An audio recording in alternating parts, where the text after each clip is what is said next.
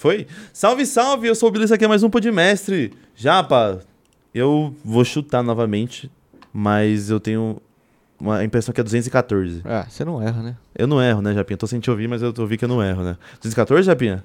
É isso aí. Ontem teve um episódio especial com o Dudu. Quem não acompanhou, tá lá a live. E a, ontem também teve o Prado. E eles fizeram um free aqui no Podmestre. Quem não acompanhou, por favor, corra lá. Porque o corte, fala aí já, pro corte de ontem, que a gente já cortou dos dois, tá com quase 50 mil views já. Já tá com Um 55, cortezinho na verdade. Da live, tá ligado? E hoje, sem mais delongas, o Brabo. Salve. Falou aqui. Eu quero dar um salve também pro Brasa, que fez a ponte, né? Salve Brasa, Salve, parceiro Brasa, nós. tamo junto. E aí, o Mike, gigante do Mike, tá na casa, tá ligado, né? Salve Podmestre, é nóis. É nóis. Satisfação imensa estar colando com vocês e vamos que vamos. E Marcha, tá ligado? E eu tava falando, quando o Brasa veio aqui, eu falei que era fãzão da Divina Comédia 1, Uhum. cujo você faz parte, moleque. E eu lembro do, da, da voz do Zeus, mano, quando ele começa a gritar no começo. Vai se Era ferrar. novão. Ele ainda é novo, né, mano? Faz quanto tempo Mas isso da, da Divina Comédia? Ele tinha 17 anos. né? 17, na, mas- na Divina 1. Faz quanto tempo a Divina 1? Foi 2018. Saiu 2018. em março de 2018. Então ele agora tá com 21. Quatro anos atrás. Mas por que vocês não. Porque quando uma coisa estoura assim, geralmente já quer fazer sequência rapidão, né? Vocês seguraram pra soltar a 2? Saiu agora a 2. Meu, é porque nunca tinha tido a ideia Questão mesmo. Porque é um projeto que é nosso, mas ao mesmo tempo é do Rapbox, primariamente. Uhum. Então, eu acho que cada um individualmente fica focado ali nos seus próprios projetos, né? Então, Ah, reunir entendi. todo mundo novamente requer, tipo assim, parar o projeto de cada um para escrever. O próprio Brasa, quando a gente chamou agora pro 2, ele estava enrolado, eu um pouco enrolado. Vamos fazer, o próprio Nocivo não pôde participar da 2, porque também Uhum. estava com vários projetos.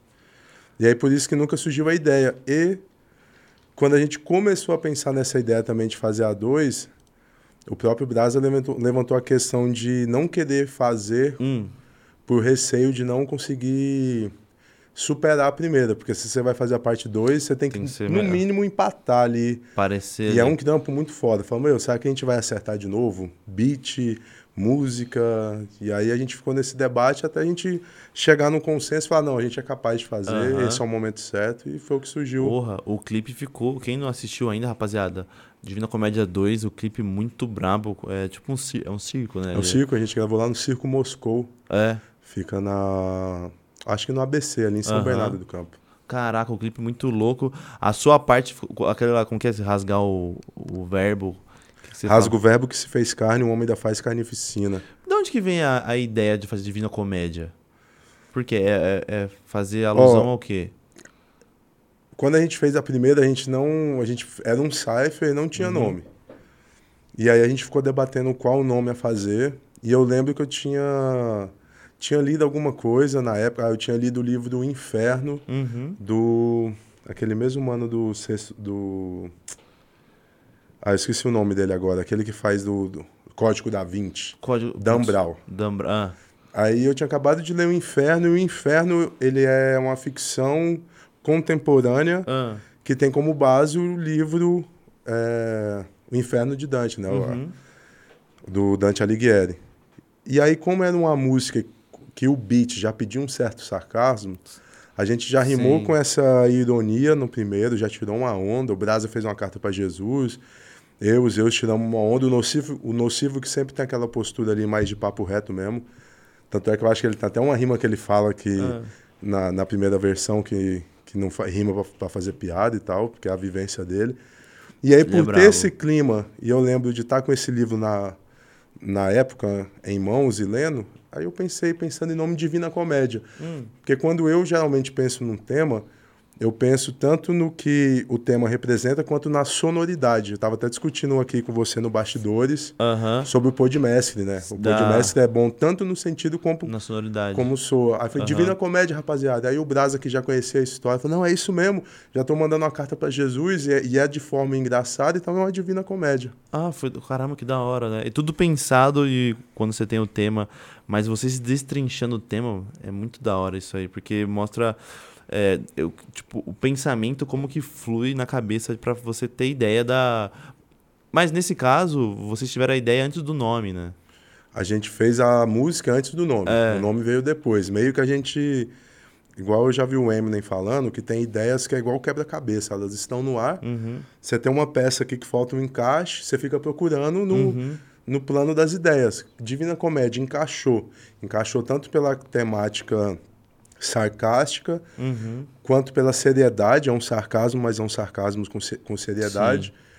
E pela cereja do bolo, que era a parte do Brasa, que era uma carta para Jesus. Então já tinha algo de divino e algo de, de comédia no meio. Então as, as peças se encaixaram. Nossa, e a. Eu lembro da parte do Brasa que ele, ele é muito sarcástico no, no sentido de melhor do que filho, ser filho de Deus é, é ser filho de deputado. Sim. Ele vem, vem e é uma, uma, um protesto muito forte na música ali contra tudo que vem se demonstrando no Brasil em si, né? É uma crítica social, uma né? crítica social muito braba. Porque o ser filho de Deus, ele tem a ver com aspectos sobrenaturais, aspectos de fé, do que a pessoa acredita ou não. Tem pessoa que acredita que é filho de Deus, tem pessoa que não acredita. Uhum. Mas o fato de você acreditar que você é filho de Deus, socialmente, politicamente falando, não garante que você tenha uma vida boa. Sim, Quantas pessoas aham. aí que oram todos os dias, estão ali Então, diante do corra- altar, né? Eu que já eu que tenho um linguajar cristão, porque já já fui parte, mas mesmo assim a pessoa está numa vida de escassez, numa vida de pobreza. Então, Uhum. melhor que ser filho de Deus, É que é melhor. no plano da fé. No Sim. Brasil, é melhor ser filho, Filho de, de deputado, deputado. que aí você tá além de toda a questão material e financeira, Uhum. toda a questão política, né? De, sei lá, nunca vi um filho de, de deputado ser Passando, preso. é, você- o cara pode é, atropelar, matar ali, Sim. depois consegue. E é uma inversão de valores do cacete, porque a gente coloca os caras lá e, e os caras fazem o que quer. Porque também tem muito fã-clube. Eu lembro da. da- o fã, os pés ainda vão me xingar, mas ele tá falando do fã-clube da, da igreja ali, né? Mas é isso mesmo. Hoje em dia, tá falando até com o Dudu aqui sobre o.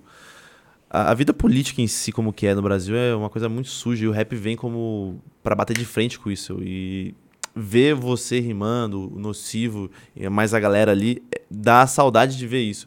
Que nem o Brasa participou também da- do Rua 12, que mostra muito boom bap vindo assim. E fazia tempo que eu não via uma cypher de boom bap É, arregaçando. mas assim. talvez alguma cifra de boom bap que, que repercutiu bem, né? Porque o Uhum. boom bap ele continua vivo. Sim, Só que como a demanda da juventude ela mudou, mudou isso que é. em termos numéricos, Uhum. o boom bap também deixou de ter aquela expressão. Mas se você for pegar, igual a galera que fala, pá, hoje em dia não tem mais rap pensante. Tem, galera, mas é porque o majoritariamente quem tá bombando Uhum. faz um rap diferente de quem faz o rap de mensagem, que tem uma Isso ideia pra não- passar. Eu, não acho justo isso, tá ligado? Tudo bem, pode ter uma demanda pra lá e pra cá, mas quando você tem a raiz e a raiz tá sendo, tá sendo ali, ela tem que ser respeitada e alcançada mais números do rap de, de pensamento, de mensagem. Mas a gente também não pode cair no clichê Ah, de achar que só faz sucesso quem está fazendo determinado tipo de rap, porque existem ainda grandes nomes e, e Uhum. esses grandes nomes geram perspectivas para a gente continuar fazendo o rap que a gente acredita. Porque você vê, por exemplo, Emicida, Jonga, BK, Freud, dentre outros, Black Alien, dentre vários outros artistas que continuam fazendo um rap com maestria em termos líricos, sociais e políticos no que está sendo dito Hum.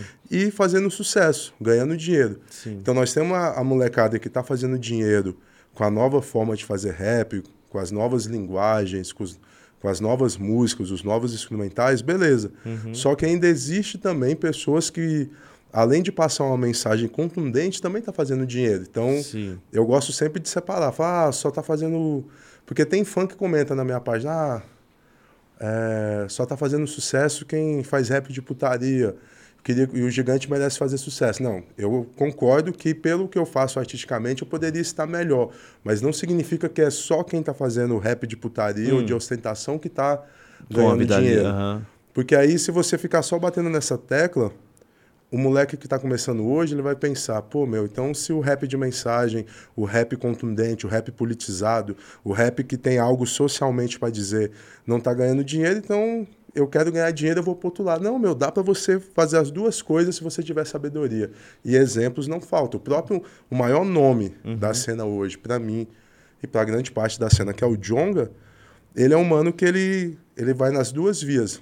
Faz um rap de qualidade, um rap que tem algo a dizer, e um artista que ganha muito dinheiro com isso. Sim. Então existe Aham. essa perspectiva também. O, o meu receio é, por exemplo, hoje a, a rede social, ela é ela vende muita futilidade no sentido de conteúdo que não tem, não agrega em nada. Você vê, tipo, é legal, mas pra quem trabalha com isso, assim, trabalha na internet e, e gosta de passar uma mensagem, tem um conteúdo legal, não é, não é, não é interessante você se botar aqui, se rebaixar a isso, tipo, vou abrir um TikTok pra fazer dancinha para o meu público engajar no meu negócio. Cara, eu não conseguiria fazer isso, mas nem ferrando. Só que você entende que o algoritmo ele quer isso. E aí você fica naquela, putz, se eu não fizer essa fita aí, eu não vou conseguir entrar meus trampos, vai flopar ali aquilo outro. E aí entra assim um, um pensamento de, putz, eu tenho que pensar noutra, fi- eu tenho que agir do modo que eles estão pedindo. E aí a cabeça do artista vira um pouco, né? É, eu acho que, tipo, filosoficamente falando, a arte, Uhum, o papel do artista é expressar a alma dele. uhum, Em cada artista, em cada momento de, um, de uma determinada sociedade, teve X maneiras de expressar a sua arte. aham, Beleza, hoje nós temos N maneiras de expressar a arte, tem TikTok, tem YouTube, tem as plataformas. E que isso seja a consequência da causa.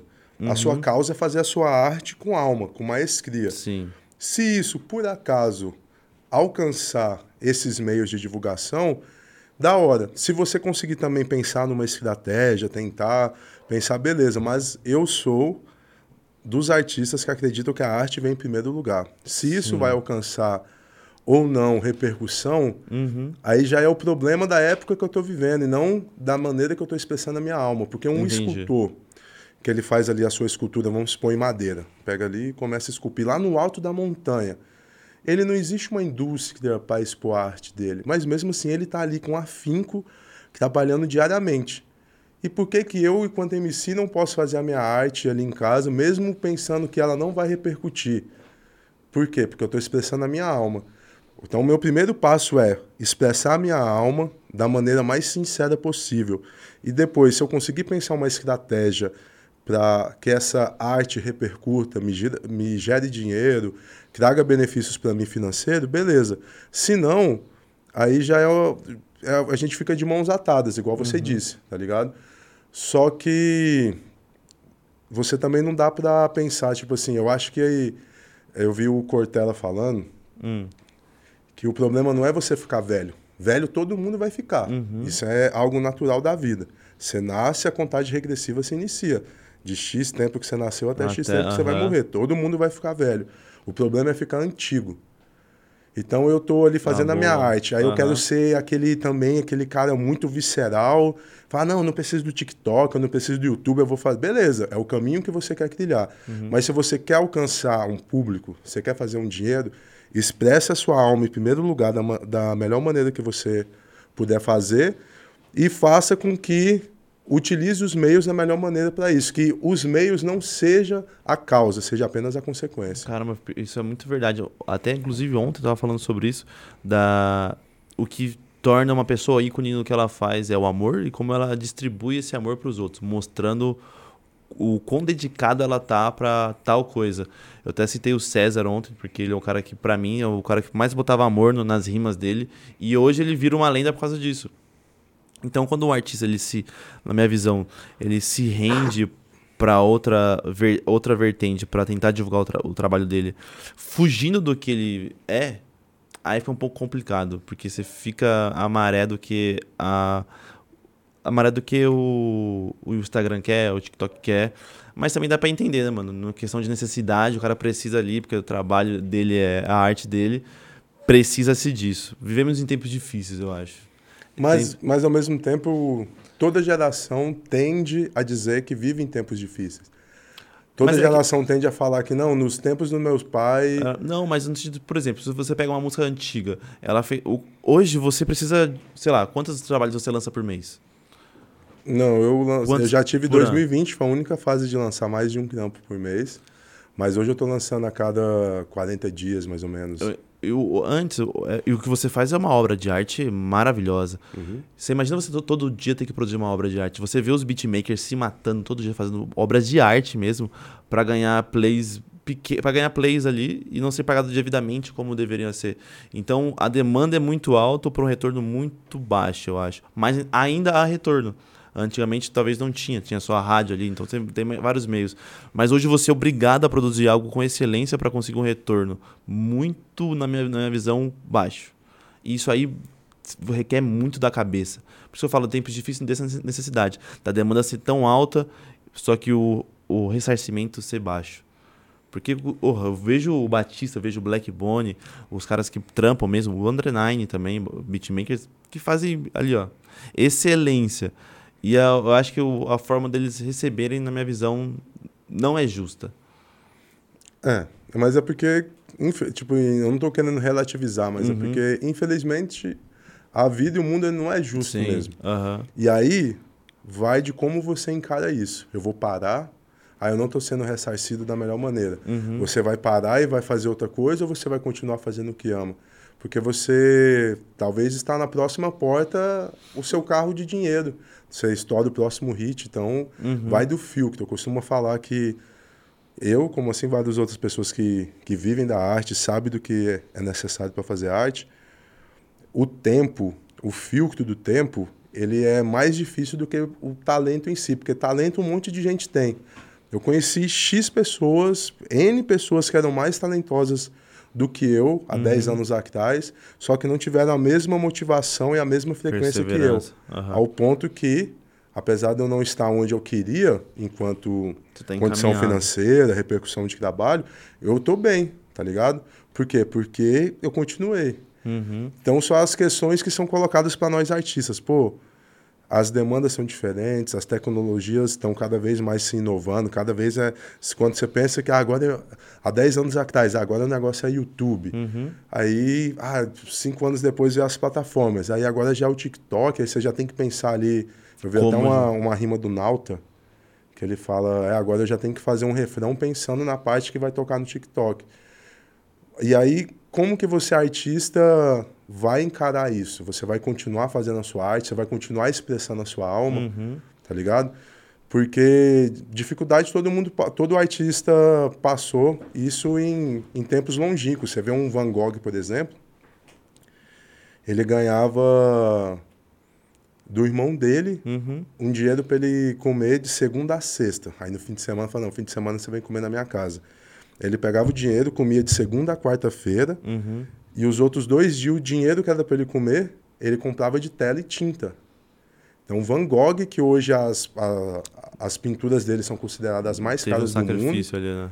Teve um sacrifício. Então, uhum. aonde que está o, o seu afinco frente à, à diversidade? Uhum. Então, é dever de todo artista que quer expressar algo, tanto expressar algo com maestria, quanto enfrentar as, as diversidades de sua época, tá uhum. tá ligado? Então os tempos são difíceis, uhum. mas quão forte você é enquanto artista para enfrentar esses tempos Caraca, difíceis. Porra, muito, é, isso é legal porque você tem quantos anos, gigante? 35. E você tem uma experiência vasta, tá ligado? E hoje acho que nós somos a geração da ansiedade, do querer para ontem algo.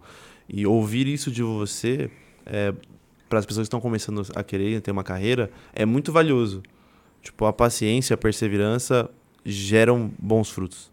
Então, cabe a você ter frequência, perseverança para que o seu trabalho vire de fato. Sim. É, o que eu costumo. É, é que eu sou, eu, eu, o Denis Xavier veio aqui, né? Ele é professor de filosofia e tudo mais. Eu falei pra ele que eu sou pessimista. Eu virei um cara. Com 25 anos eu virei pessimista. Eu não devia ser pessimista. Devia ser pessimista já com os 25 anos? Acho que não, devia ter mais. Sei lá. Mas é porque eu acho que talvez na sua idade eu era mais pessimista do que eu sou hoje. É. E aí, a idade para algumas pessoas, uhum. ela que traz maturidade, ou talvez eu, você vai estar tá mais pessimista ainda quando tiver 35. Uhum. Só que na medida que você vai envelhecendo, você vai aprendendo a dar valor em outras coisas. Sim. E você vai vendo que o tempo, ele realmente ele é o maior professor. Uhum. E é o tempo que diz quem é quem. Tá ligado? Porque você pode estourar um hit hoje. Cadê uhum. a Kelly Key? A Kelly Key já foi o principal nome da música pop brasileira. Hoje ela, beleza. Um tempo atrás até entrei no Instagram dela falei, meu, tava procurando uns famosos ali dos anos 2000. Ela ainda tem ali vários seguidores, mas cadê a música dela? Quem que fala de Kelly Key? Uhum. Qual demanda que ela gera? Qual efeito que ela gera na arte hoje? Nenhum. E uhum. ela já foi a maior. E aí você vê tipo um Black Alien que ali nos anos 2000 já tinha um nome, mas era underground. Você vê o Black ele hoje bem, fazendo vários shows, os streams dele batendo bem, Uhum. tá ligado? Então, a arte, quando ela é bem feita e ela realmente é verdadeira e persistente, ela gera frutos. Uhum. Só que a vida é injusta. Eu não posso também falar, ah, você vai continuar 10 anos, 15 anos e o fruto vai vir. Não, porque infelizmente a vida não é justa. Isso faz parte do processo natural das coisas, principalmente no mundo capitalista que a gente vive.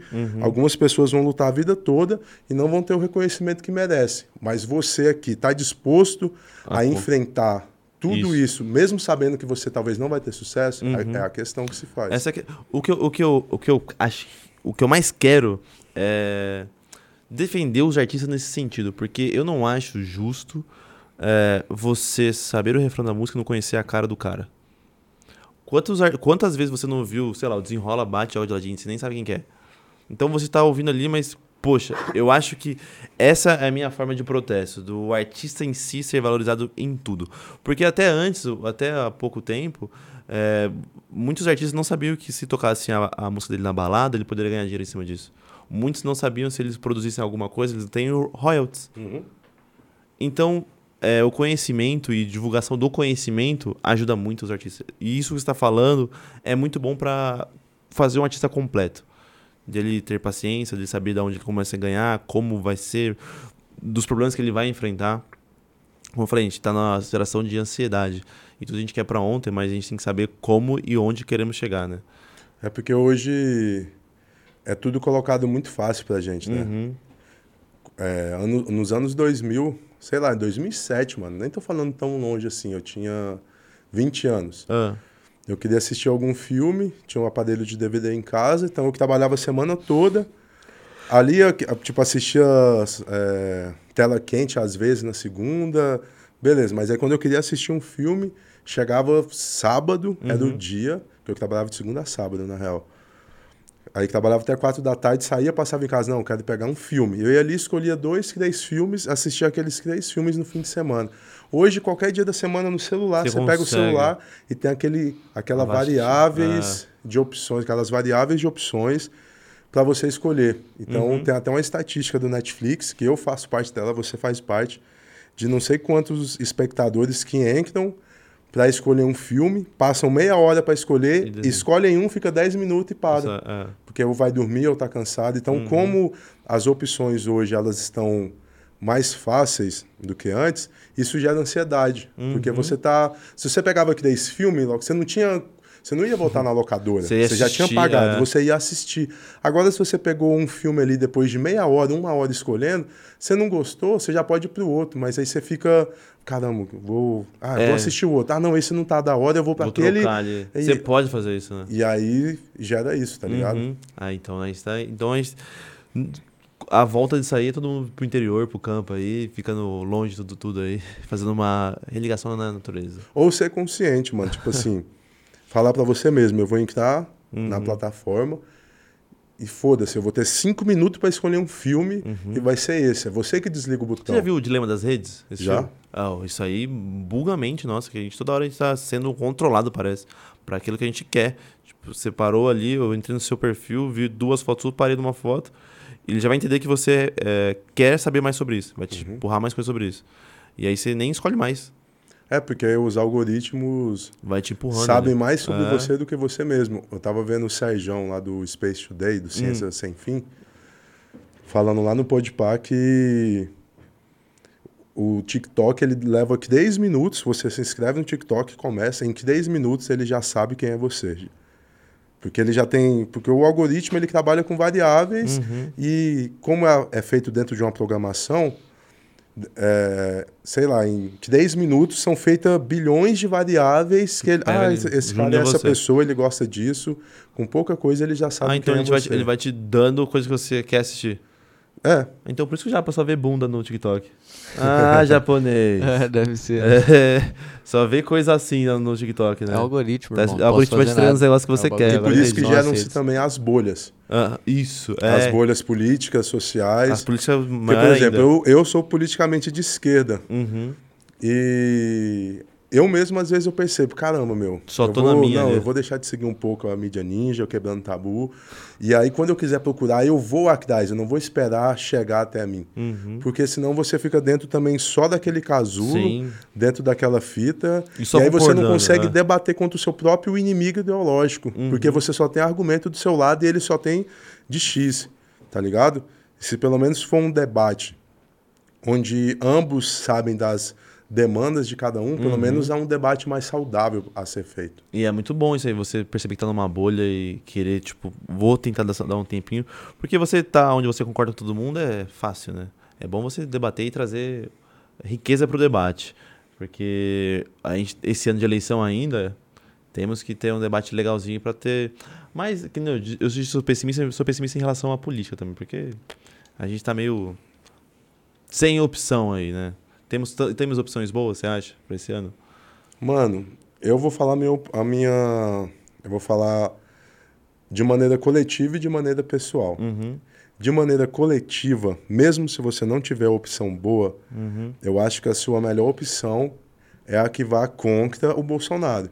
Porque é isso é o que é mais óbvio. uhum. Então você não precisa ser petista, ou gostar do PT, ou gostar do Lula.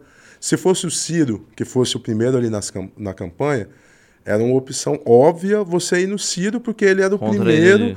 contra o Bolsonaro. É o Lula que está.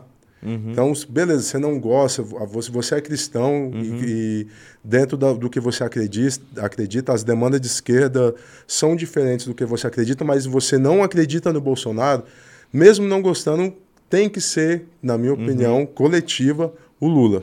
O que acontece é que. Ah, perdão. Aí eu vou falar a minha opinião Aham. pessoal, certo? Isso. Ontem eu vi até um post falando assim: eu não voto no Lula porque ele vai concorrer contra o fascista, eu não voto no Lula porque ele é a, a melhor opção, eu não voto no Lula porque ele está em primeiro lugar, eu voto no Lula porque ele foi o melhor presidente que o Brasil já teve. Uhum. E essa é a minha opinião. Eu, como professor de história, eu acredito, pelo que eu conheço, que realmente não foi um governo perfeito, só que foi um governo que atendeu a nossa classe. Então, eu sou alguém que politicamente acredita em consciência de classe. Então, se eu sou de uma classe, eu vim da periferia, eu sou trabalhador, eu sou operário, eu não estou falando que o governo do PT foi perfeito e nunca vai ser dentro do o a política brasileira ela não é perfeita porque ela reflete o próprio povo que tem a gente não sabe pegar a fila de metrô a gente é corrupto por natureza o povo brasileiro por isso que os nossos representantes são corruptos por natureza que são corruptos elegendo corruptos só que enquanto alguém que tem uma ideologia de classe e sei de onde eu venho eu quero alguém que represente a minha classe porque ele vai atender às minhas demandas. E não significa que ele vai atender perfeitamente. Só que se o jogo é sujo, se é assim que está montado o palco, Maquiavel, quando ele escreveu O Príncipe, o que, que ele estava querendo dizer para o príncipe no livro, ele dando conselhos para um determinado governante? Ele estava querendo dizer o seguinte: os fins justificam os meios. Você tem a sua moral, você tem o que você acredita. Mas, infelizmente, existe um jogo social pronto e estabelecido antes de você nascer. Ele já existe. Infelizmente, se é assim, eu prefiro ter alguém que represente a minha classe do que qualquer outro político, falando individualmente, Entendi. enquanto indivíduo, né? Aham. Lógico. Por que você acha, então, que a própria classe virou-se contra ele? Porque você vê as pesquisas mostram que na periferia ele não é tão forte assim. É na periferia de onde? Porque na periferia do Da- Nordeste, é, pode ser de que lá. era esquecido. Porque o Brasil, a gente tem que lembrar que o Brasil não é só Ah, sul, aqui, sudeste. sudeste. Aham, Nordeste, eu sou filho de nordestino, Também. já que trabalhei no norte com meu pai, já, no- já morei no Tocantins, o norte e o nordeste do país eram duas regiões, eram duas regiões totalmente esquecidas por todos os governos anteriores. Então foi preciso ter finalmente um, um governante nordestino. Só quem é nordestino sabe a transformação que, que houve dos anos 2000 Aham. para cá. Então, a periferia de onde que não vota nele? Então, você tem que colocar o, Aham. o certo ali, né, os parâmetros certinhos para falar.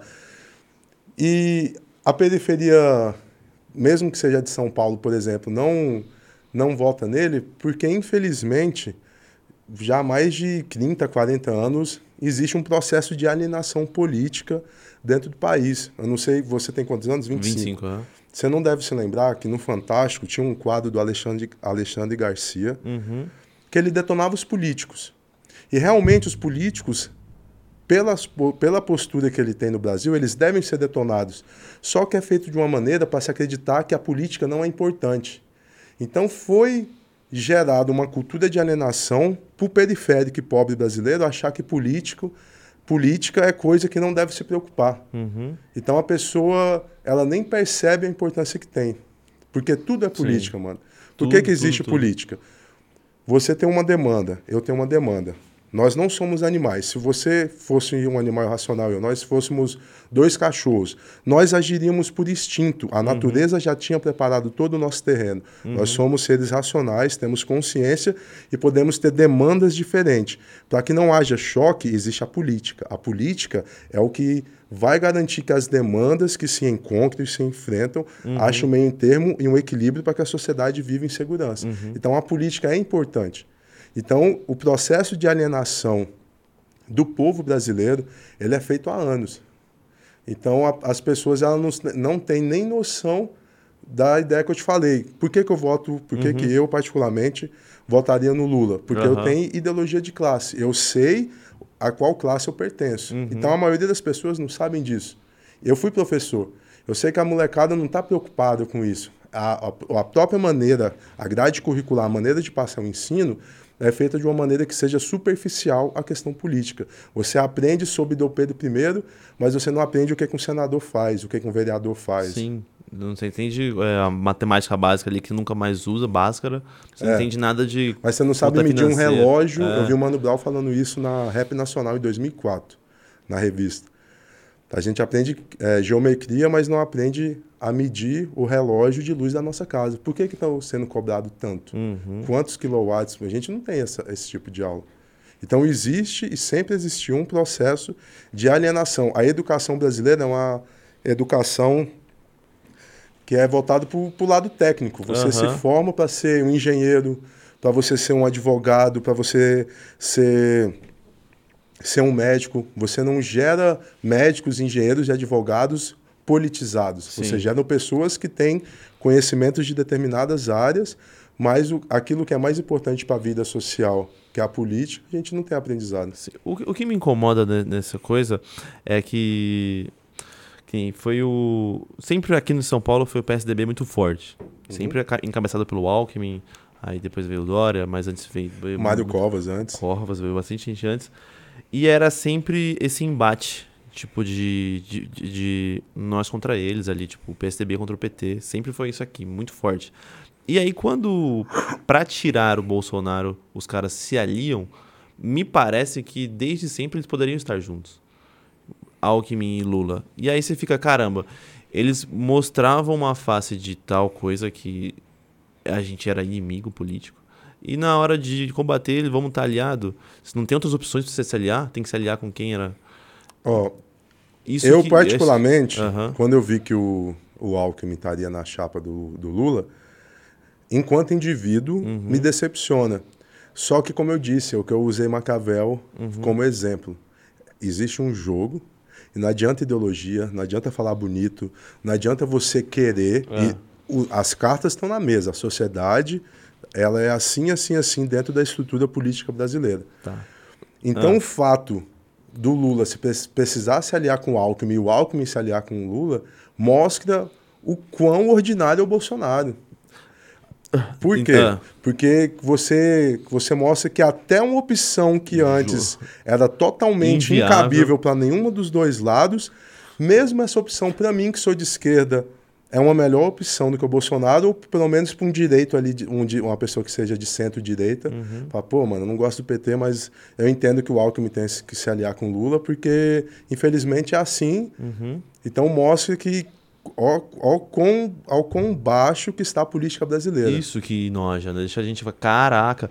E o... Mas, tipo assim, se fosse questão de relevância, o Alckmin teve as 2% na última campanha. Então não teria, não, não estaria números para o Lula. Tipo, se fosse pensar racionalmente. Até o. Se era É, o Amoedo que, que tá, apareceu. mas é o PSDB, por exemplo, Hum. ele é o partido mais forte no Brasil enquanto apoio midiático. Mas o PSDB não conseguiu. Ele, o, Apoio o, Alckmin, midiático. o Alckmin não é do PSDB mais, né? Não, eu não, não É. sabia, ele é do PSB agora. Ele saiu. é Tipo, do não- PSB. é. Se eu não me engano, é. PSB. Ele não traria a, a, a força do PSDB para o midiático. Certo. Ó, vamos colocar então que fosse, por exemplo, um cenário que fosse Lula e Alckmin Uhum. versus Ciro versus Boulos Uhum. Bo- versus outro político que não Bolsonaro. Aí eu levantaria a questão, pô, mano, eu sou fã do Lula, mas com Alckmin não dá, eu vou no outro. Entendi. Só que, infelizmente, eu- inclusive a ideia, quando o Jonga postou a foto com o Lula essa semana, aí ele foi postou um print da pessoa, pô, mano, eu era seu fã até agora, tô vazando fora. Ele com Deus, né? Igual a mulher, com Deus. Aí ele falou, galera, não dá pra brincar. Então, não é do jeito que eu queria, mas é do jeito que é. Uhum. A- o que eu disse é, há uns 10 minutos atrás, que quando, quanto mais você vai envelhecendo, você vai ganhando uma maturidade de perceber que a vida não funciona de acordo com o que você acredita. Ela funciona de acordo com o que ela é. Uhum. E ela é dessa maneira. Então, beleza, existe um cenário onde os dois primeiros colocados é o Bolsonaro e o Lula com o Alckmin. Eu vou dar margem. É, Não é o que eu queria. Eu, Eu mano, eu odeio o ligado. Eu odeio o O Alckmin. governo Olha, olha o escândalo da merenda que teve aqui em São Paulo, olha tudo que teve. Mas o Bolsonaro ele é tão baixo politicamente falando que essa é uma melhor opção do que ele. E não dá pra me brincar, porque eu não tenho mais 15 anos de idade pra ficar é, falando vote nulo. Beleza, vote nulo é da hora, tal, não sei o quê, mas se você vota nulo, o voto ainda vai ser é, benéfico pro, primeiro, pro primeiro lugar. E a vida, ela é como ela é. Uhum. Então, infelizmente, eu acredito que mesmo com o Alckmin, alguém que eu nunca gostei politicamente, ainda É melhor melhor ali. mano. É, eu fico no, tipo, fico no, que nem é, é uma letra do, do, do Alves no Rua 12, não, não brigo pro Lula nem Bolsonaro, dinheiro na conta do povo, raro. A gente não, sei lá, não sei quem... É, que- mas aí o dinheiro na conta do povo, ele tem que ver também Hum. que eu acho muito. Com todo o respeito ao Alves, eu já vi o, Id- o Cid, por exemplo, na época do, da greve dos caminhoneiros, ele PT e PSDB farinha do mesmo saco. Não é farinha do mesmo saco. Uhum. Aí, ah, mas é farinha do mesmo saco ao ponto que se, que se aliaram para enfrentar o Bolsonaro. Pois é, porque esse tipo de, de discurso vazio de achar que, que simplesmente falar bonito vai resolver o problema, o dinheiro no povo, mas na época, há 10 anos atrás, o povo tinha dinheiro para comprar carro. Ou se não tinha dinheiro, se você ainda era periférico, pelo menos você não pagava o preço que está o arroz. E isso não estou falando nem corrigindo a inflação, estou falando proporcionalmente à inflação. Há 10 anos atrás, uma cesta básica era muito mais barata. Então, você quer dinheiro na, no bolso do povo, mas dependendo do político que tiver lá, infelizmente vai ser menos dinheiro para o povo. Não importa se você não goste ou não de determinado político. Olha o que, os últimos quatro anos, mano. Não houve um governo no Brasil, houve um desgoverno. É o pior cenário que já houve. Eu, enquanto professor de história, Uhum. que já estudei ali praticamente todos os governos brasileiros que já tiveram, o governo Bolsonaro não é que ele é o pior, porque ele nem é um governo, ele não é, ele é um desgoverno. Tudo que havia de instituição política que assegurava direito para o povo e para a população foi desmantelado.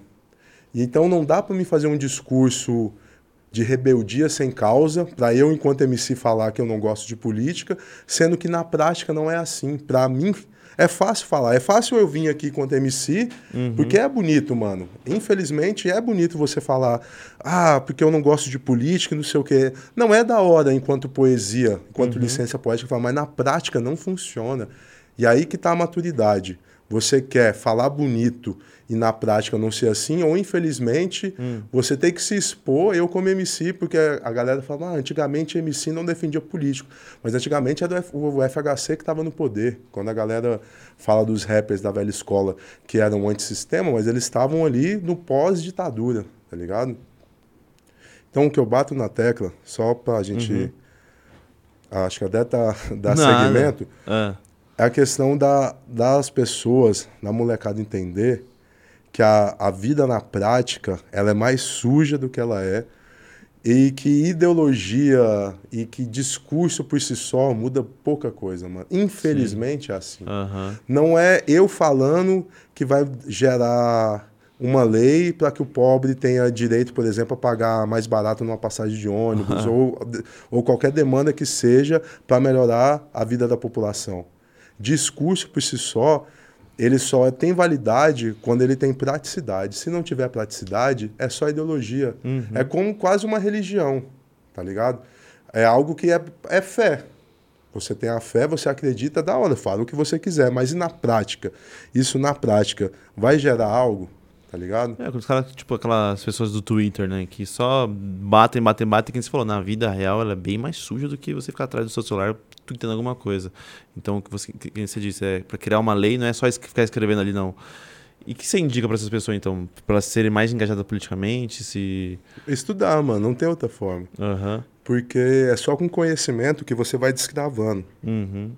Quando você adquire conhecimento, você mesmo por si só, não precisa alguém vir te falar, caralho, mano. Eu, por exemplo, eu tinha um Twitter meu que, que eu falava em 2011, falava muito mal da Dilma, falava muito. Eu tenho uma música em 2008 que eu falo mal do Lula, apesar de hoje eu ser um, um eleitor do Lula. Só que na medida que eu fui estudando, e aí é a questão que eu volto a falar, não significa que determinado governo que eu apoie não teve falhas, mas na vida social que a gente leva, na- nessa questão que infelizmente a política ela está em todas as questões do, do valor da passagem que você paga, ao preço da carne que você consome, ao preço do petróleo do seu carro, tudo passa pela política, tudo passa pela legalidade e a legalidade ela vem dos políticos, tá ligado? Então a única maneira de você entender melhor é lendo. E infelizmente as pessoas estão lendo cada vez menos ou estão lendo apenas thumbs de de reportagem. Ah, eu vi. Não, você viu a reportagem ou você viu a thumb? Você foi pesquisar se era fake news? Você foi ver se isso era verdade ou não? Ou você está apenas no TikTok ou a informação que você tem? Senão a gente vira uma, sociedade, uma, uma geração de pessoas vazias, com frases bonitas, E Mas com pouca nada, cara. praticidade. É, só de manchete, consegue ler manchete, né? É. Isso que é o problema. Não, não é nem a- é o título na manchete. Né? É, Uma isso- geração de. Eu vi o Gutierrez Aham. falando isso em 2014, Hum. mano. Isso, em ó, pra você ver, já faz 2014, oito anos. Oito anos. Somos é, uma geração de, de leitores de títulos de reportagem. Observa, Uhum. chega numa hora que você tiver com seus amigos, alguém vai falar, mano, eu vi tal coisa, tal coisa. Não, você viu o título ou você viu a reportagem? E o, o- quando você faz faculdade, mano, e por isso que eu acho que era importante todo mundo ter, pelo menos, passar pela faculdade, porque, por exemplo, no curso de História, você aprende que a- você tem que ver quais são as fontes, Uhum. tá ligado? Uma vez eu vi um, um texto que chamava A Dificuldade do Documentário. E esse texto falava sobre o quê? Quando você vai ver um documentário, aquele documentário você já pega aquilo como verdade. Ah, cê- ah eu vi num documentário. É. Mano, um documentário é feito por X jornalistas, X pessoas que têm X parcialidades e eles estão atendendo a X demandas. Não significa que aquilo é uma verdade absoluta. Aquilo é uma verdade baseada em X fontes. E quais são as fontes? Então, quanto mais você estuda, você vai percebendo que você tem que saber de onde vem. Mano, isso que está sendo. Por isso que você, por exemplo, perguntei para você, você enquanto cristão, você viu um pastor falando, Uhum. quando você. Aonde que você vai buscar se o que o pastor está falando é verdade ou não? Aonde que é a fonte do. Na Bíblia. Na Bíblia. Aham. E aí, quando você está falando de política, de outras áreas, está falando, mas qual que é a fonte? De, de qual lei econômica que veio isso? De qual estudo que veio isso? Ou você está falando isso da boca para fora? Uhum. Então é importante estudar. É clichê falar, mas não tem outro Não caminho tem senão estudar. Senão a gente vai vir. É o vazio versus o vazio. Cada um falando o que acha melhor do que o outro, aquela discussão vazia, enquanto na prática. É, esse é confrontamento de, até de estudar de conhecimento é muito bom, é, porque senão, por exemplo, se eu me perguntar uma coisa de engenharia e eu te falo, só por você saber que eu sou engenheiro, qualquer coisa que eu te fale e você não conhece, vai virar regra pra você. É. Eu posso falar qualquer coisa. Tipo, ah, o pilar ali, e na verdade é uma viga, vai. Isso aqui é o pilar, que não sei o que, blá blá blá. Você fala assim, caramba, moleque, entende, hein? Só que eu posso estar te enganando de maneira muito simples. E eu lembro quando. Nossa, eu lembro quando. Como, eu lembro como, como eu me fir- firmei mais como cristão. Quando um ateu me confrontou e quase eu caí. De entender, daí falei, caraca, mano, é isso mesmo. Aí foi onde eu estudei história. Porque a história junto, tipo, a Bíblia, ela não é para ser lida, é para ser estudada. E quando você junta é, a- coisas históricas, né? em relação com a Bíblia, relaciona ela, você vê muita coisa que estava oculta dentro da Bíblia. Tipo, o porquê de tal, é, tal, como que as pessoas falavam na época, como que elas agiam, e aí você junta do fato histórico de como os judeus eram, aí você começa a entender, mas é estudar que faz você mudar É a igual cabeça. eu vi falando, eu, eu te falei ali nos bastidores também do, do pastor Kivitz, né? Que é o que eu. Que Vai eu ter sou- colar, hein? Vai ter Pastor colar. Kivitz e Tem o, colar. e o Kivitz também, o rapper Kivitz. Já pensou? Os dois seriam foda. E ele falando que ele não é a favor do dízimo, Uhum. porque dízimo é coisa de judeu, ele é cristão. E Cristo, ele não anula a lei, igual ele fala, ele veio para cumprir, Uhum. só que ao mesmo tempo, na prática, ele anula. Porque várias coisas que. Ah, a adúltera era apedrejar. Então, é, quem não tem pecado que atira a primeira pedra. Não julgue para não ser julgado. Uhum. Então, ele, por ter um conhecimento, o que, que ele percebeu? Mano, beleza, você quer falar sobre dízimo na sua igreja? Fale. Eu não vou falar, porque para mim dízimo não é coisa de cristão, é coisa de judeu.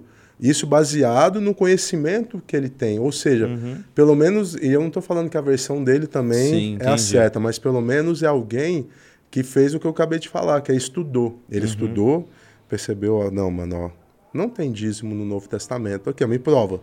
Me fala, pode ter oferta lá no Ato dos Apóstolos, todo mundo se reunia, todo Uhum. E mundo dava riqueza. Então a galera até gosta de comparar comunismo e essa época por, por causa disso, apesar de que são coisas realmente distintas e aí totalmente anacrônicas.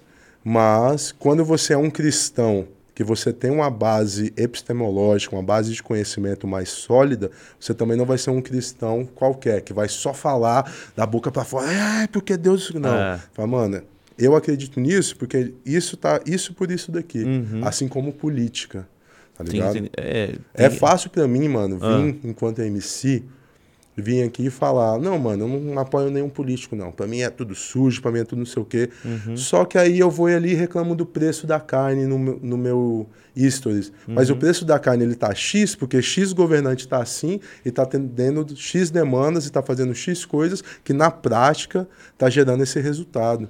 Então, infelizmente ou felizmente, eu tenho que falar de política e tenho que voltar a falar que dentro desse cenário, Uhum. eu em 2022 não tenho outro caminho se não for o Lula, mesmo sendo com um aliado que eu odeio. Eu vi um, um texto falando.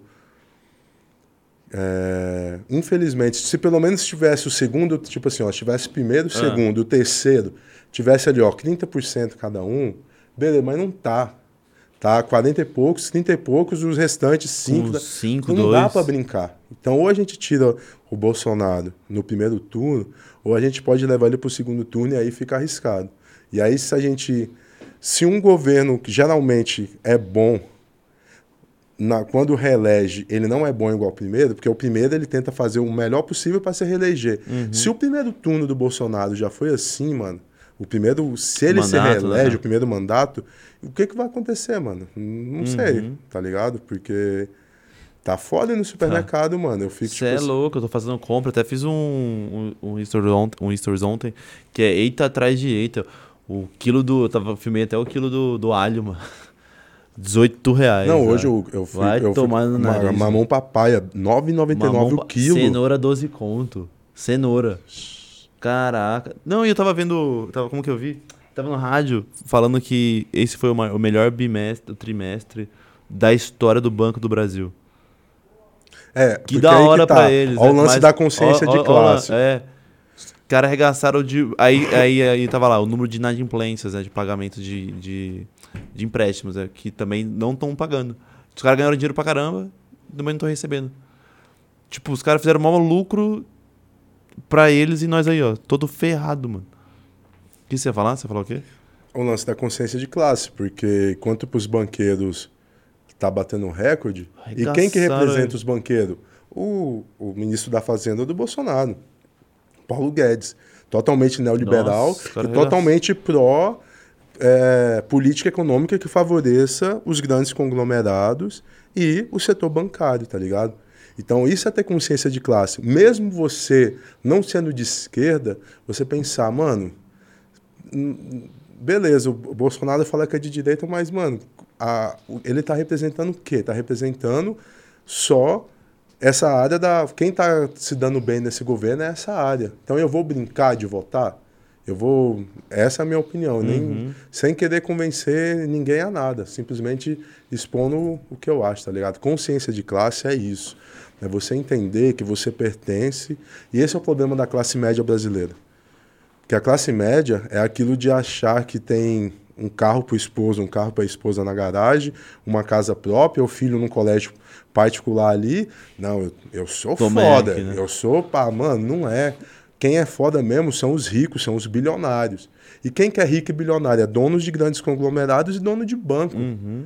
E, infelizmente, o governo Bolsonaro é para esse tipo de governo. As leis que são feitas, a maneira que foi feita, tá ligado? Uhum. Eu tava vendo, eu falei, caraca, os caras fizeram maior grana aí, eu, tudo caro, eu tô perdendo dinheiro. E você falou sobre a inadimplência. A inadimplência ela é ruim pro setor bancário, mas é bom, mano, porque Quando, quando entra ali, ele consegue ele fazer ganha outra... com juros. Ah, com juros. né? E ele pega e vende. Beleza, ó, eu tô devendo Uhum. X para você que é do Banco do Brasil.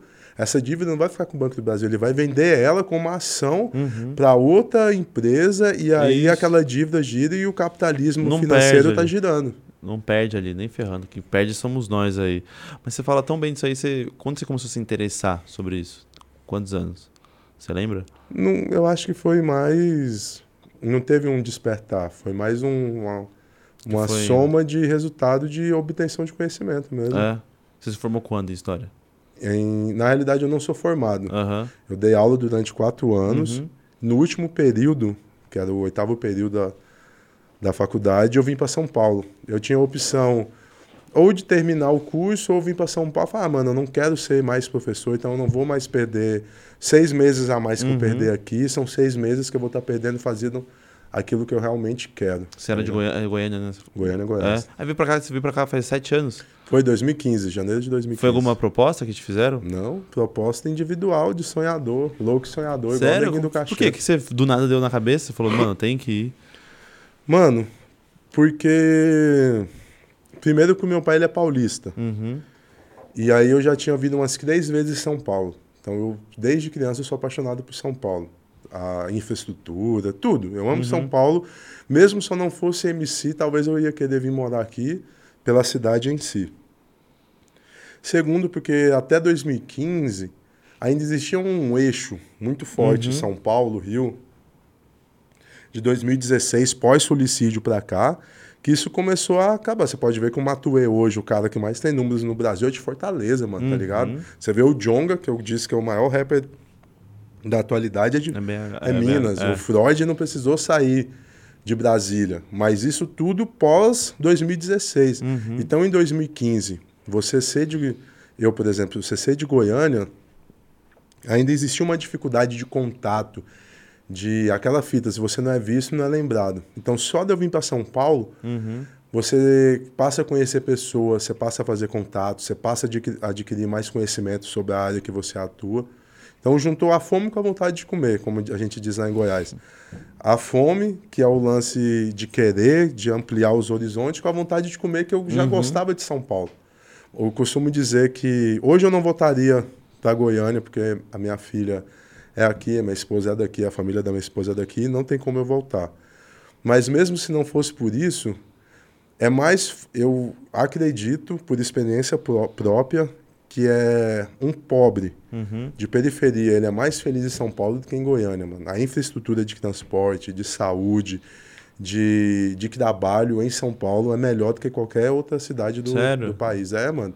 Cê, em Goiânia mesmo, quando eu vou para Goiânia, eu não tenho um transporte, eu não chego lá, eu não tenho carteira de carro, eu tenho só de moto, mas eu não ando mais de moto. Então, eu, quando eu vou para Goiânia, eu ainda pego o transporte público lá, pego, revezo entre Uber, transporte público, carona de amigo. E é difícil, mano. São Paulo é tudo muito certo. Se você. Uhum. Eu, uma e meia eu tava em casa no ABC. Olha quão longe que é da Lapa. E eu falei, mano, tchau, amor, tô indo. Eu não tava preocupado, porque eu sei que se chegou Tá. dentro do trem, tá garantido. O horário já Aham. é meio que certo. Agora em Goiânia, se eu tinha que estar num local a 30 quilômetros de distância, igual é do ABC pra cá, Uhum. eu tinha que ter saído meio-dia no mínimo de casa Pra pra chegar- chegar, com folga, pra não ter erro. Aham. Tá ligado? Caraca. Mas aí você veio pra cá e fez contato com quem primeiro de, de MC? Você aventurou em canto primeiro? Mano, o Napalm a gente começou em 2013 Então, na cena underground, dentro da, da internet, a gente já tinha uma certa repercussão. Então, já Uhum. tinha algumas pessoas que nos conheciam. Hum. Então, quando a gente chegou, já, já foi mais fácil a proximidade. Não foi aquela fita de ser goianos que do nada quer te conhecer. Ah, os caras do Napalm. Então, a gente já tinha... Não eram números expressivos, mas Mas já tinha. mas já tinha uma galera que gostava. Tipo, Uhum. o próprio Marcelo Gugu já conhecia o nosso som, o próprio Zecre, que nem tinha um canal, já conhecia a gente. Salve Z3 brabo. O, o Marcílio, que é um mano que, que ele é muito importante na área de produção executiva de rap, já conhecia a gente. Então, só da gente ser já MCs do Napalm, já Abriu haviam portas, portas, né? Abertas pra gente se, se comunicar e, e abrir. Aí veio o Rapbox, Happy e aí Box. foi, foi vindo feats. Aí uma, eu costumo dizer que um, um passo te dá o outro passo. Você tá aqui, você não sabe como que vai chegar aqui. Uhum. Só que quando você chegar nesse próximo passo, você vai ver o próximo passo. Então, um passo vai, indo, te né? dando o outro. Você não consegue ver o final da jornada, mas um passo sempre vai te mostrar qual é o próximo passo. Uhum. Eu te conheci aqui, do nada você me apresenta um mano, É esse tipo mano me apresenta outro. E, E assim é por isso. diante, mano. Porque a vida é feita de... Eu, por exemplo, hoje tenho contato pra caramba de gente, de- porque eu fiz mais de 200... Hoje é 214 japa. Fala aí, coisa pra caramba. Então, o contato é muito, é muito é importante. O que você falou, você não é não é lembrado. Mas tem, tem um vídeo, um clipe seu com o Brasa, agora esqueci o nome do... do, do clipe, mano. da- da É música. meu ou é dele? É seu. Que tá tipo Vale numa praça. A loucura dos sábios. Isso. Porra, aquele lá, moleque. Quem que é aquele? Eu esqueci o nome do outro. Tem mais um que é. Tem o, na época era o vulgo boneco. Era boneco, né? É. Hoje é em San Diego. É. É do meu grupo atentado na Palme. Putz, mano. E tem um Kivitz, né? Tem- que tem é o filho do René Kivitz. São quatro. É eu, Ah. o Brasa, Como eu só vi, o eu só vi boneco. três. eu Não... é, eu e o Brasa na primeira parte, aí vem um refrão. Aí vem um mano de camisa laranja. Laranja ou era verde? Agora eu... Tá na praça. e ele, mano. inclusive, ele fala de Cristo no. Putz, na- acho que eu não vi o final então. Ele é o último a aparecer? Ele fala é, que ele fala que coloca as pessoas que tá cheirando mijo, mas com a alma lavada. Nossa. é. E ele fala ainda do verdadeiro anarquismo que, tipo, Uhum. uma vez eu falei que Cristo era anarquista, galera, mas anarquismo nem, nem existia na época. Eu sei que não, galera. Anarquismo é um movimento político Uhum. que surge ali no século XIX, mas anarquismo no sentido de que a própria palavra se tornou enquanto significado, de ser uma pessoa é, não ligado a, a leis demais, a dogmas demais, tá Uhum. ligado? É, essa tatuagem sua é, é da. É do anarquismo. É. É. Só que hoje ela significa um anarquismo mais brando do que eu acreditava antes, porque igual eu disse, Com na medida tempo. que você vai envelhecendo, você percebe que infelizmente o mundo ele é como é. Você vai Uhum. continuar esperneando e falando coisas bonitas, ideológicas e rebeldes que na prática não tem funcionalidade, ou você vai querer ser um agente mesmo de transformação. E transformar não significa revolucionar de uma vez. Uhum. É o que o Gandhi falou, quer mudar o mundo, né? Comece por você mesmo, tá ligado? Tem um professor meu que falava, o verdadeiro anarquista, Hum. ele falava, ele era anarquista, Antônio Luiz, o o maior intelectual que eu já tive Contato, assim. contato pessoal, de poder trocar ideia, Aham. de sugar de um intelectual assim, muito foda. E ele falava, anarquistas são vocês, isso em 2011 na faculdade, Uhum. anarquistas são vocês que estão aqui depois do trabalho, tendo aula, enquanto os amigos de vocês estão vendo novela das sete, novela das oito, tá no barzinho. Esse é o anarquismo, o anarquismo individual. O anarquismo do mundo sem lei, sem regras, isso não existe, isso é utopia. Mas o anarquismo individual existe, você não precisa ser igual a todo mundo. Você pode fazer a diferença dentro do seu campo de atuação. Você pode ser um anarquista ali. Dentro da sua casa, pode ser uma casa anarquista, onde todo mundo está fazendo X coisas, mas os seus filhos estão fazendo outras coisas. Então você é um anarquista, você quebrou as regras. Ah, seria quebrar você as saiu regras. dos parâmetros. Ah, entendi. Mas dentro do seu microcosmos. Seria então uma utopia pensar num coletivo assim? É, Ah, entendi. é porque. Porque o mundo é como é. Uhum. E mesmo as grandes mudanças que houveram no mundo, a Revolução Francesa, Revolução Russa, aí liberalismo, neoliberalismo, geraram mudanças drásticas, mas se você parar para pensar, o mundo continua sendo o mesmo. Ricos, pobres, miseráveis, Uhum. fortuitos, tá ligado? Continua sendo assim. Ô, Japinha, estamos com uma hora de, de live. É, separa pra gente uma pergunta que o pessoal não tá no chat Salve aí. meus manos Chegou Escobar e. Alemar estão aqui na casa. Logo menos eu vou chamar eles aqui Pra pra, dar um salve. Foi o pra seguinte, dar um salve e mostrar os rostos bonitos dele. eu vou fazer, Nem são bonitos, galera. vou fazer um intervalinho pra você pegar o chat, Japa. Vou tomar uma água, vou no banheiro rapidão, que eu não fui no banheiro antes, vacilada. E aí a gente já volta e dá um salve aqui também, demorou? Fechou? Uma vez eu tava no podcast, na, Ah. na cena podcast. E os mano, mano, foi era o primeiro podcast que eu com ele. Ah, um Ah. gigante, mano. Budweiser, não sei o que, não sei o que. Aí chegou no, chegou no primeiro, galera. Eu sei que tá ao vivo, mas eu preciso ir no banheiro, pelo amor de Rapidão. Deus. Dois minutinhos e já volta, rapaziadinha. Demorou? Já Tamo volta aí. junto. Abriu? Aí. Esse é o cigano, não, né? Esse é o cigano. Ah, você manja todos. não, né? só É. o Lidel mesmo que eu... Chuck Liddell, O Chuck Minotauro. Liddell, ele foi campeão pesado. Foi meio pesado. Meio pesado, que é o do Joe Jones lá. Ele é a galera antes do John é um- Jones, é né? uma. é tipo. Isso, bem antes. Ele é ali do. Junto com o Vanderlei Silva. Ele é canadense? Não, isso você tá falando do Jorge St-Pierre. É, Essa não, e eu, inclusive eu já vi luta, uma luta lendária dos dois, não tem? Do, Do quem? Do. do Saint-Pierre com o Lidel. Não, são categorias diferentes. Aí você viu o lendário. Quando será que você viu? Ah, enfim, talvez. Mas, mas o Canadá é um que tem um. A barbinha assim, não é? Canadense? Barbinha? Tito Ortiz tá falando, eu acho. É. Que era os dois lutando, né? Ah, então foi é, isso. Tito Ortiz. Nossa, os dois ali se odiavam, mano. Era da hora. Hum. O UFC é- tem muito esse negócio de. Tipo Dá. assim, os outros esportes meio que já evoluíram no lance do fair play, de, igual Uhum. Messi e Cristiano, são eternos rivais, mas você não vê um São ao outro falando ali. assim, não, Ah. eu sou o melhor. Mano, o bicho O pega. UFC, mano, é... Faz parte, né? Faz parte do jogo, né? E eu, sempre reclamo que os brasileiros não fazem isso, porque isso é o que mais vende. Você vê o McGregor, o cara que mais falava ali do- dos outros e hoje o cara é bilionário. E é, beleza, mas aí é o foco. Uhum. É, você quer ser lembrado por Crash Talk ou por ser igual o Anderson Silva, sete anos invicto? Sim, ele é a lenda. O Anderson Silva ele fazia um trash talk, mas fazia meio pouco ali. O, o que eu tô falando, tipo assim, você quer ser, que você falou, ser lembrado, beleza. Agora você quer fazer o quê? Você quer ser lembrado Dinheiro. com grana? É, tanto é que o, a própria galera, igual o Charles Oliveira, ele Tá nem, fazendo ele isso nem agora. fica desafiando pessoas pro cinturão, ele quer o. Ele Mas sabe que é dinheiro, né? Ele sabe, então. O, o brasileiro precisa saber disso, que não é porque você é arrogante fazer isso. Você tá vendendo a sua luta, você tá, fazendo, você tá criando emoção no público. Você cria no público uma emoção que não tinha até então. Então, a época do Aldo versus McGregor, o McGregor fez muito isso. Ele era abaixo do Aldo em nível de, de ranking. Ele queria chegar no Aldo. Como que, ele, como, que, é- como que você é notado na cena do, da luta? Você faz um ótimo trabalho, mas você vende, a sua fala é melhor que o trabalho do que, do que a sua luta. Então, você lutou. O que você faz pós-luta ou antes da luta vale até mais do que a sua luta. Você, eu lembro que da época que o. Mas funciona, funciona por um tempo. Por um tempo, até Porque você. pro próprio Conor, mano, eu- inclusive eu virei fã dele, porque Ele eu vende bem. aprendi que ele foi importante pro UFC. Uhum. Ampliou o UFC, a- a- as artes marciais mistas com ele.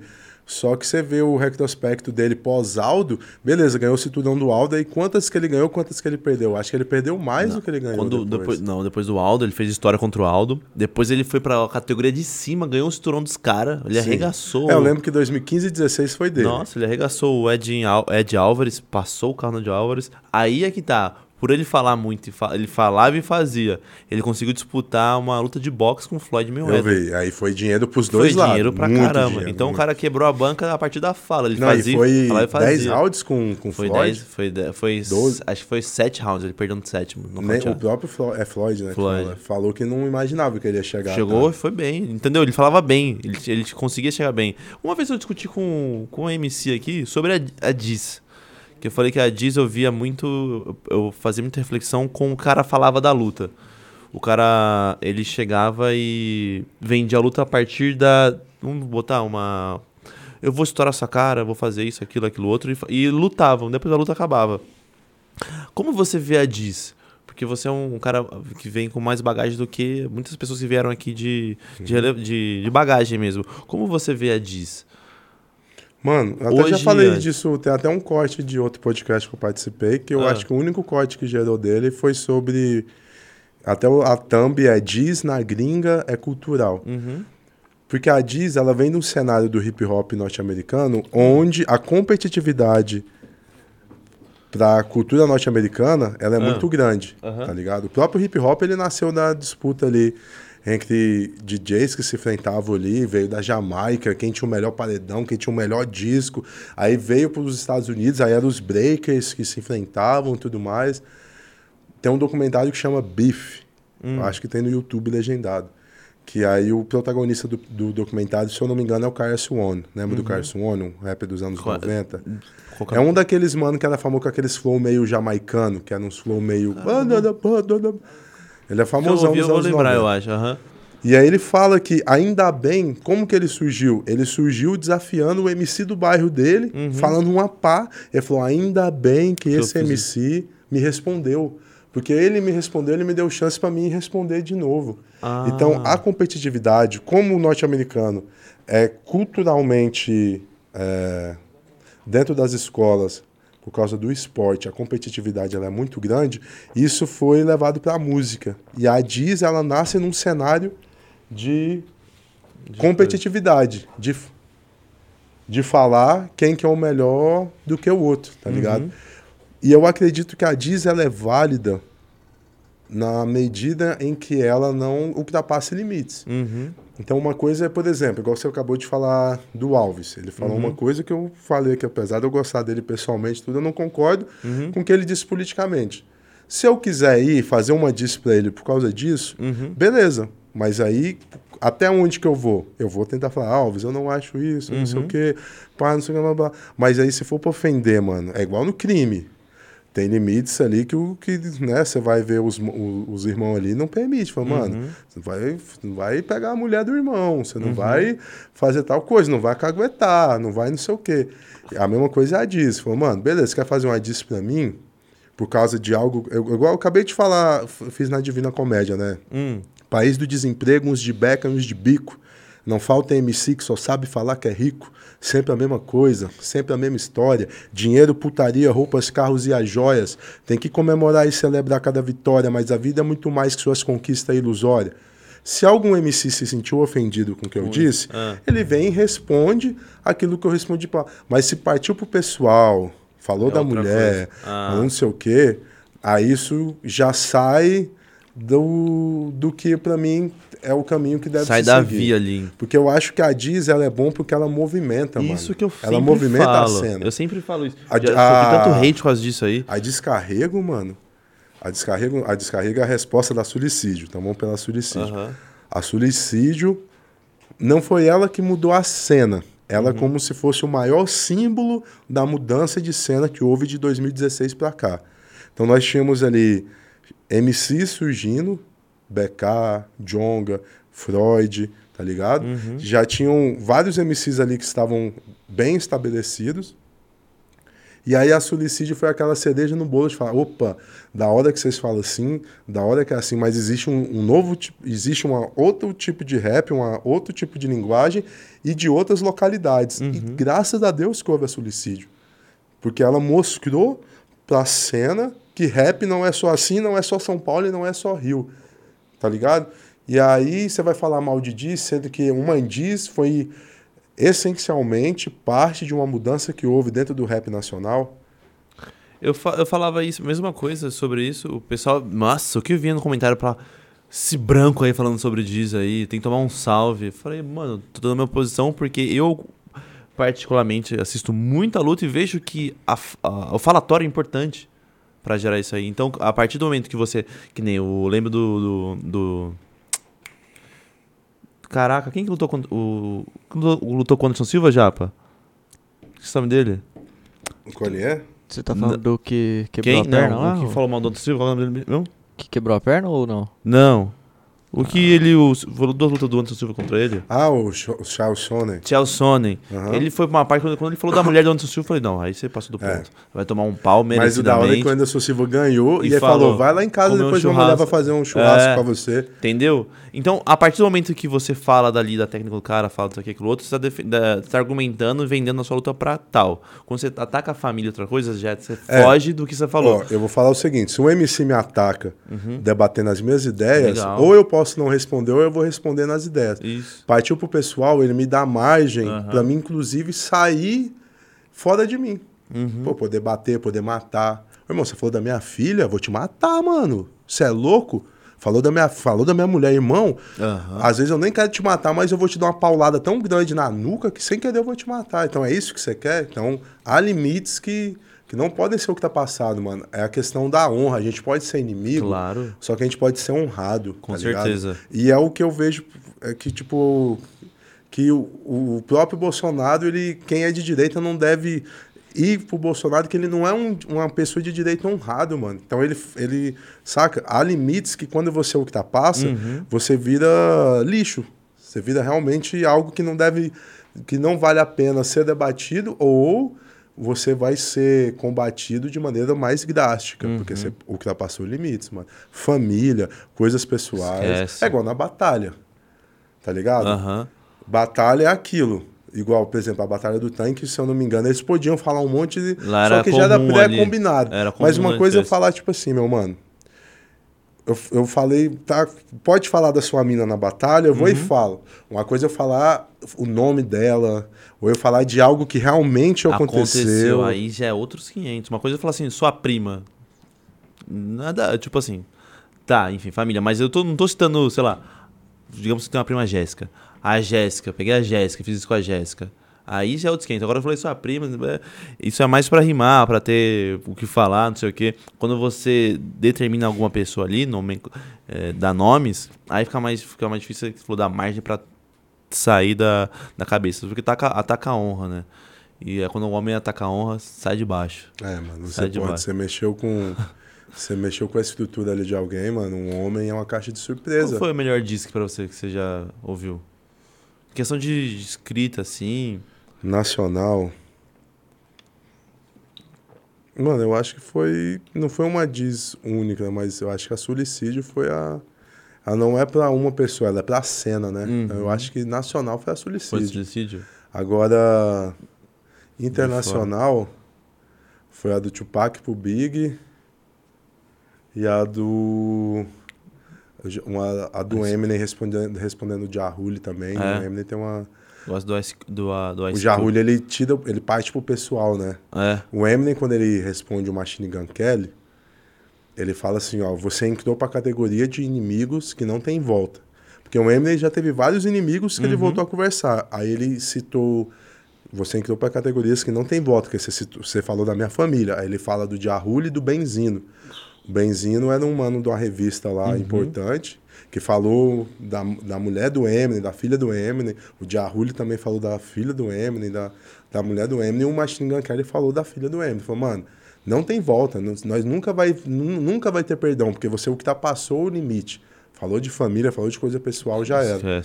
E aí o Eminem ele responde, quando o Jahuli fala da filha do Eminem, o Eminem tinha acabado de ganhar o Oscar.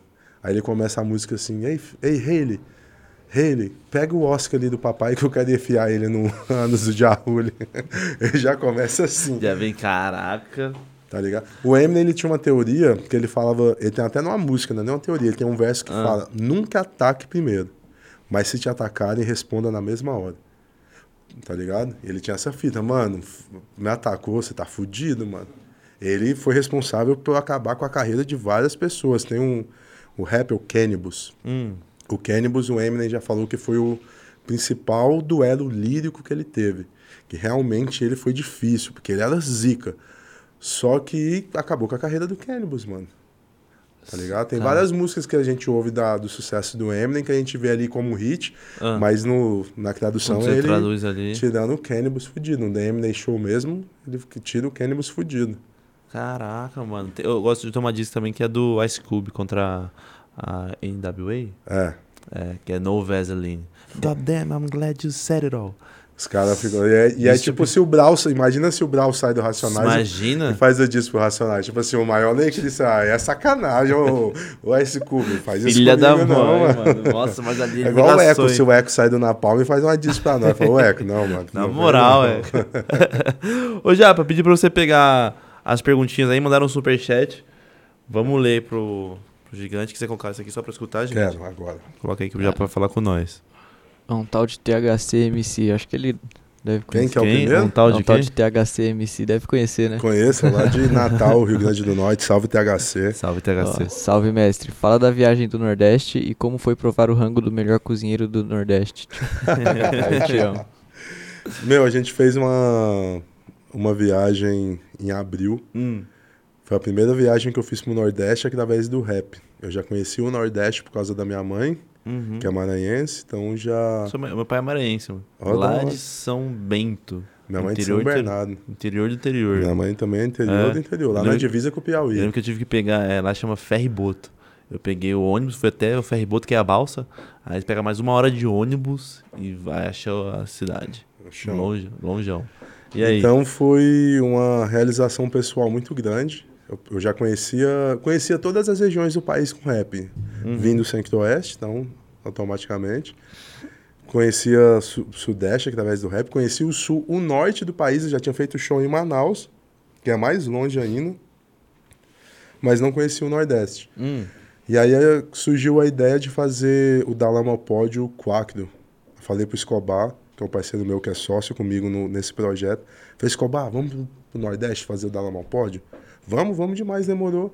Aí é o que o goiano, voltando a repetir, é o ditado. Juntou a fome com a vontade de comer. Eu tinha vontade de conhecer o Nordeste. Ah, Tem MCs lá que eu sou muito fã, inclusive o THC, semana que me deu um salve. Ele não é só o meu amigo, como ele é um ídolo. Então é uma realização pessoal para mim conhecer um ídolo.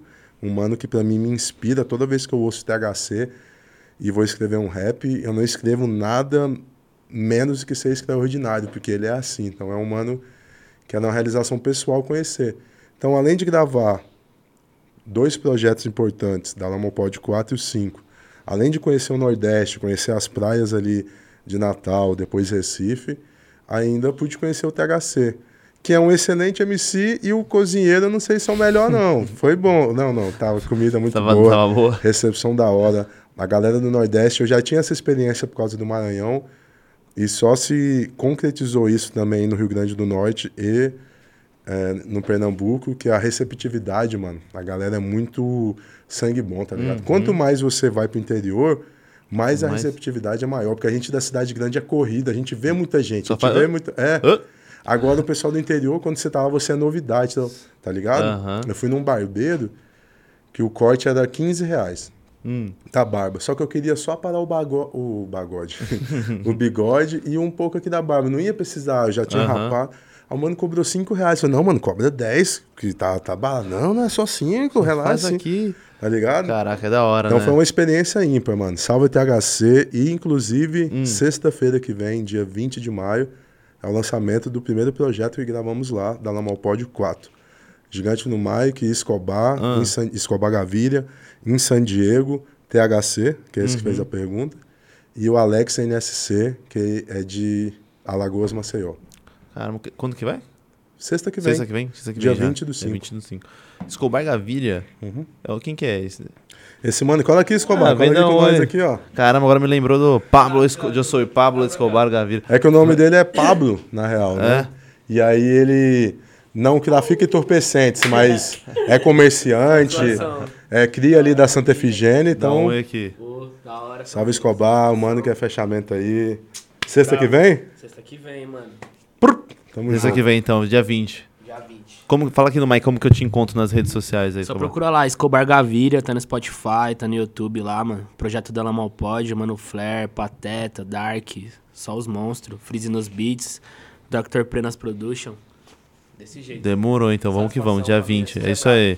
Vamos- Salve Freeze, o Freeze, que é paulista, mas ele mora onde mesmo? Aracaju, mano. Mora em Araca... Aracaju. Mas ele é daqui. Ele é daqui, mora em Araca... Mas ele fala igual o pessoal de lá. Hoje mesmo ele mandou um áudio, mas, mano, uma coisa que eu percebo viajando que você passa ali um pouquinho de tempo, eu e o Alemar, que daqui a pouco vai colar aí também. A gente foi pro Paraná, né, Alemar? Um pouquinho que você fica no Paraná, você já quer falar igual os, para... os Hum. Paranaenses. Você vai pro Rio Grande do Sul. Tipo isso mesmo. É, aí o pessoal de Natal fala boy. Boy aqui no restante do país, Aham. até por causa do rap, é algo meio tirado. Lá é tipo, ah, Pejorativo. mano. Ah, é Não. boy. Ah, pior, né? Boy, é. É. Aí Aham. até teve o Amen Ore, que é um rapper de lá, que é falando que os boys estão sofrendo. Mano, como assim os boys estão sofrendo na periferia? Falando, não, é porque a gíria daqui, os boys é os, Os mano, pá. Igual no Paraná, os piá, Os piá. os guri no sul, Nossa, né? eu fui uma vez pra Floripa, fiquei no hostel lá. E eu fiquei tentando. E, e no, no hostel tinha muito gaúcho. E fiquei tentando meio que tirar onda. Porque paulista acha que não tem sotaque. E aí o cara falou pra mim assim, mano, você é de São Paulo? Eu falei, como você sabe, tio? Aí eu falei, hum, acho que eu me entre- o tio me entregou, mano. né? Aí eu comecei, tipo, meio que imitar eles. Depois eu não saía mais o bar. É? Falei, caraca, eu sou fácil de pegar sotaque. Você já pegou sotaque, Japa? De Não, algum canto? Acho que não. Não? Você foi pra qual lugar já? Daqui do Brasil? Ah, do Brasil, mano, eu fui pro... Liberdade. Ah, deixa eu ver, Paraná, Paraná. Liberdade. ah, não, não cheguei a sair Não? muito, não. É. Guaianás. Guaianazes tava ali também, Vai pra Ferraz, sotaque- Poá, é de Suzano, Pô, né? Suzano. Suzano. Não, Você foi pra lá já? sotaque não. Já, Suzano tem um parceiro meu lá, que inclusive a gente tinha que ter mandado as vozes e não mandamos, né, Escobar? Salve Nobre Dan. Conhece Nobre Dan? Nobre não. Pesado, hein? É? Moleque aí, brabo. Sabe, Nobre, Nobre, Nobre Dan. Nobre Dan. Dan, isso. Caramba. Ô, Japa, tem mais pergunta aí? Ou tem lá no Insta que, que eu Tem- pegue? tem- Ah, você que sabe. Quer ler do, do Insta? Pega primeiro esse aí, vou pegar meu celular ali. Eu vou ler só uma do Insta que eu achei legal aqui. Tá, demorou. É, perguntaram aqui, batalha de sangue ou de conhecimento? As duas. Batalha de sangue e conhecimento, as duas. Porque as duas geram entretenimento, Uhum. as duas são arte, as duas geram reflexão. Às vezes, numa batalha de sangue, você esse conhecimento. E querendo ou não, até na batalha de conhecimento, você quer o sangue do seu inimigo, né, mano? Então, você tá ali, mas você quer ganhar, tá ligado? Então, eu acho que as duas são válidas. E a batalha de sangue, ela gerou uma visibilidade muito grande pro rap. Então, o Uhum. rap tem que ser grato à batalha de sangue, porque que traz o lance da competitividade. Uhum. Desde os romanos, desde os tempos antigos, as pessoas gostam de ver pessoas É. se gladiando. Faz parte, mano. Uhum. Não sei se isso é bom, mas foda-se. A vida é como ela é. Então, Sim. a, a batalha de sangue, tanto a batalha do tanque, a batalha do Santa Cruz antes, né, que o Emicida, Pro, ó, mano, você pensar que Emicida, Projota e Rashid vieram de batalhas, mano, Uhum. você tá ligado? Tipo, caralho. E aí, tudo que todos o. Você vê, tipo, hoje um dos maiores nomes, enquanto MC, enquanto empresário do rap nacional, que é o Orochi com a Main Street, veio Uhum. na batalha.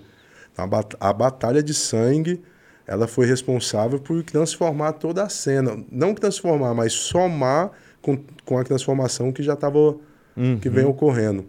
Mas aí, em termos artísticos, eu acho que a de conhecimento também tem a Ah, mesma importância. Ah, então as duas. Ô, Japinha, tem mais aí? Tem no Insta, né? Tem, tem. Se quiser Manda puxar aí. aí, ou você quer que eu puxe? Puxa, tá aqui? carregando lá. Pega, pega, pode pegar por aí. Demorou, folgado. Meu, você viu como Qual que é o seu O quê? cara da, da Bíblia favorito? Da Bíblia? É. Eu Fora. Jesus, Fora, né, é. mano? É, Isso é você- clichê, né? É, que Jesus é igual Naruto, mano. Você, você vai falar, mano, qual que você mais. Mano, fora Sabe- o Naruto? Sabe que um cara que eu, que eu sa- tava estudando ele um Jesus tempo? é igual Naruto, vai pegar mal defendendo. Galera. Daniel. Daniel? Daniel. Daniel, ele tem uma passagem que eu acho muito É, eu legal. sou, meu nome é Daniel. o meu então- sobrenome é Daniel. E ele fala, ele fala assim, é, que ele, ele foi escravo para Babilônia e ele fala assim, mesmo eu sabendo que não tenho pecado, eu pago pelo pecado dos meus antecessores. E ele vai para lá como escravo. E tem até uma teoria que Daniel era eunuco, né? Você já ouviu falar sobre isso? Porque ele, ele serve o rei ali, e os, serv os servidores do rei ali com a, a, a rainha. Eu no cu do faraó. Você viu esse meme? Do, do eunuco do Você viu, né? Você viu. Caralho, isso foi engraçado. Procure aí, é o nuco Eunuco do, faraó. É. Quem que você mais da Bíblia também? Tem alguém? Mano, ah, eu gosto de João Batista, João Batista. tá ligado? João Uhum. Batista era foda porque ele era. Ele era um anarquista da sua época, Uhum. né? Comia gafanhoto, andava ali, pá. Que E a humildade dele, né? De quando veio Jesus, falando, não, ai, é- você que é o Messias, não, eu não sou digno de amarrar sandálias dele. Eu falei, cara, isso é humildade, é mano. humildade pura ali, né? Do, do Novo Testamento. E Paulo, mano. Você Paulo sabe é que o muito cara mais importante, que Paulo, Aham. em termos políticos... Foi o cara mais, mais é, porque bravo. se não fosse Paulo, É. a gente talvez nem conheceria Jesus, Uhum. mano. Porque foi Paulo que... Porque o cristianismo nasce dentro de Jesus, né? Foi Uhum. ali dentro da Palestina, que era uma província do Império Romano. E aí, como o Império Romano, o latim predominava, então era mais fácil circular uma, uma religião dentro de uma lógica social, política, cultural que estava interligada. Uhum. Só que Paulo, por ser um erudita, Tu- é. saber latim, saber hebreu, Estudado. saber aramaico, ele foi o responsável. Se não fosse Paulo, talvez você não seria cristão hoje. É pior que é verdade. Tá então usou bem ali. Eu também sou, eu sou fã da fé de Jó, porque o que ele passou ali, que nem sabe da onde tava vindo. Mano, eu Os sou BO. fã, mas eu acho que é meio que um um ideal inalcançável, mano. Sabe por quê? Porque às vezes eu passo umas tribulações. Eu não sou cristão, mas eu tenho fé em Deus. Pa- aham. Aí eu passo umas tribulações, Você aí eu tá xingo. tirando aí eu até reclamo com Deus, aí eu vejo. Caralho, mas Jó, não sei, eu falo, pá, Deus, aí é uma utopia. Jó Jó, é- é uma parâmetro utopia, pra ninguém, é. Jó que o que ele pa- passou ali, tá. tá não, tirando. envolveu o filho, mano. Já era, né? Mexeu É. com a minha filha, nem Deus tem perdão, tá ligado? É sério. Então por isso que ele sabe, não vamos que ó, lado a lado. Jó ele tá longe ali. Jó era o cara, meu Deus, hein? Caramba, Jó era brabo. Inclusive o menor versículo da Bíblia é com Jó, né? Jó disse. É um. É um versículo. Sério? Não É. sabia isso não. Tem o Jesus chorou, que é o segundo menor, e Uhum. o primeiro é Jó disse. Jó disse. Um versículo. Aham. Caraca, não sabia não. Ó, aí, Japa, você sabia disso, Japa? Sabia nada de japonês. Não, sabia não. Ô, Japa, pega pra, mim- pra mim uma, uma aí. Ó, perguntaram aqui. Cadê, cadê, cadê? Eita, peraí que tá carregando. Ah, Cadê, cadê? Ó, qual lugar foi o show mais emocionante? O show mais emocionante. Meu, foram dois. Com o atentado na Palme, foi Hum. um show que a gente fez em janeiro de 2017 em Goiânia, lá no Galpão Complexo Criativo, que é um espaço que tem lá de eventos. Que aí a gente deu o sold out, casa lotada. E aí foi tipo assim, os manos de Goiânia que veio para São Paulo, que tava começando a ter uma repercussão, que foi fazer um show na sua cidade e a cidade recebeu a gente de braços abertos, tá ligado? Aí foi inesquecível. E um show meu em Ponta Grossa. Não, Ponta Grossa não. Desculpa, Ponta Grossa no Paraná. Eu vou lembrar. Bento Gonçalves, no Rio Grande do Sul, em 2018. Uma hora da manhã eu cheguei no contratante e falei, mano, vamos, não vou cantar? Que horas que eu vou cantar? Na época eu não tinha produtor. Salve Tabata. Hoje, o bom de ter produtora. Ou produtor É. que aí vai lá e resolve os BO, né? Que existe uma máxima dentro do, do mundo artístico que o, o artista sempre tem que ser simpático. Nunca fala não. Não, não, fala, fala com o meu Fala produtor. produtora. Não, não sei o quê. Fala, Aí eu perguntei pro contratante aí, mano, e o show não vai acontecer? Eu falei, mano, a fila tá dobrando a esquina e já tá quase lotada a casa gigante tal. Hum. Então foi o primeiro show que eu toquei gigante no Mike com todos os ingressos vendidos e uma hora da manhã tinha fila pra entrar. Caraca. Tá ligado? Nossa, ser muito louco fazer um show, né? Sim. Nossa. Eu queria fazer um, um show na minha vida. Só que eu, eu gosto dessas questões de público e tudo, mas a, o que eu mais me preocupa é a minha também a minha questão artística. Uhum. E os últimos shows que eu venho fazendo, cada vez que eu passo, que passo, eu tô sentindo que eu tô mais que eu tô melhorando, tipo, minha dicção, a maneira de eu cantar. Então eu fiz um show em Natal agora que o som tava perfeito, o equipamento, e que a minha performance também foi, saca, unânime. Então É, foi um show muito foi importante. brabo. É. Ô, já pega mais umas duas pra, pra, fechar o chat, então. Tá. ah, algum projeto pro Napalm ou solo? Mano, projeto solo tenho vários, tá ligado? Esse ano a gente ainda vai soltar, como eu disse, sexta que vem o Dalama ao Pódio 4. A gente vai soltar até o Dalama Pódio 7, até no fim do ano. E então, Gigante no Mike, vários trampos com várias participações. Do Napalm, a gente ainda tem um trampo para lançar e a gente não sabe se vai continuar. A gente tinha voltado tudo, mas são são três MCs que são Uhum. amigos, que se amam, que se dão bem, que ainda estão continua junto em termos de afetividade, mas que em termos de, de trabalho ali, de continuidade, não dá mais. A gente mesmo Uhum. chegou num consenso. Eu até estou falando isso em primeira mão, a gente ainda vai fazer esse comunicado. Mas a gente vinha de um hiato desde o início de 2018 sem lançar nada do atentado na Palme. Lançamos um trampo esse ano e percebemos que não, não dá para ter uma continuidade. Porque ou você faz com maestria, ou não faz. Não dá pra ser meia boca. Então, na Uhum. Palma a gente sempre deu o melhor de nós. Então, se for pra fazer só pra dizer, ah, é o Napalm, Napalm, a gente chegou no consenso que realmente o Napalm, o que tinha pra ser, já foi. Caraca, e aí, mas tá tudo tá tudo tranquilo você? Não, mano. Tá, hoje não, tranquilo o- assim, tipo, mano, fizemos um bom trabalho, vamos descansar, vamos deixar isso pro lado. Ou tipo, putz, eu queria um pouco mais, tá ligado? Mano, eu já tive essa sensação antes. Aham. Como a gente já vem do hiato, Uhum. eu já perdi essa sensação. Só foi meio que completar aquilo que o próprio caminho eu já estava mostrando que era, Uhum. tá ligado?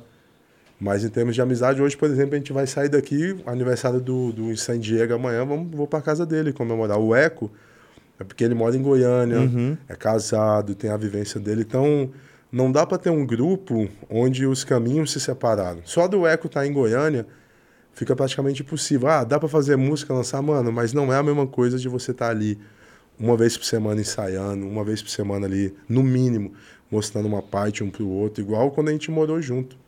O auge do Napalm foi 2016, 2015, 16, 17, quando a gente morou os três juntos na mesma casa. Porque, você já ouviu falar na, na- no conceito de egrégora? Hum. Egrégora vem de uma comunhão de pessoas Uhum.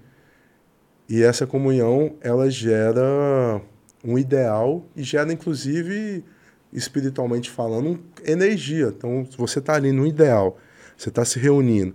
É o lance por isso que tem na Bíblia o congre- congregai-vos. Você pode ser cristão fora da igreja, Uhum. né?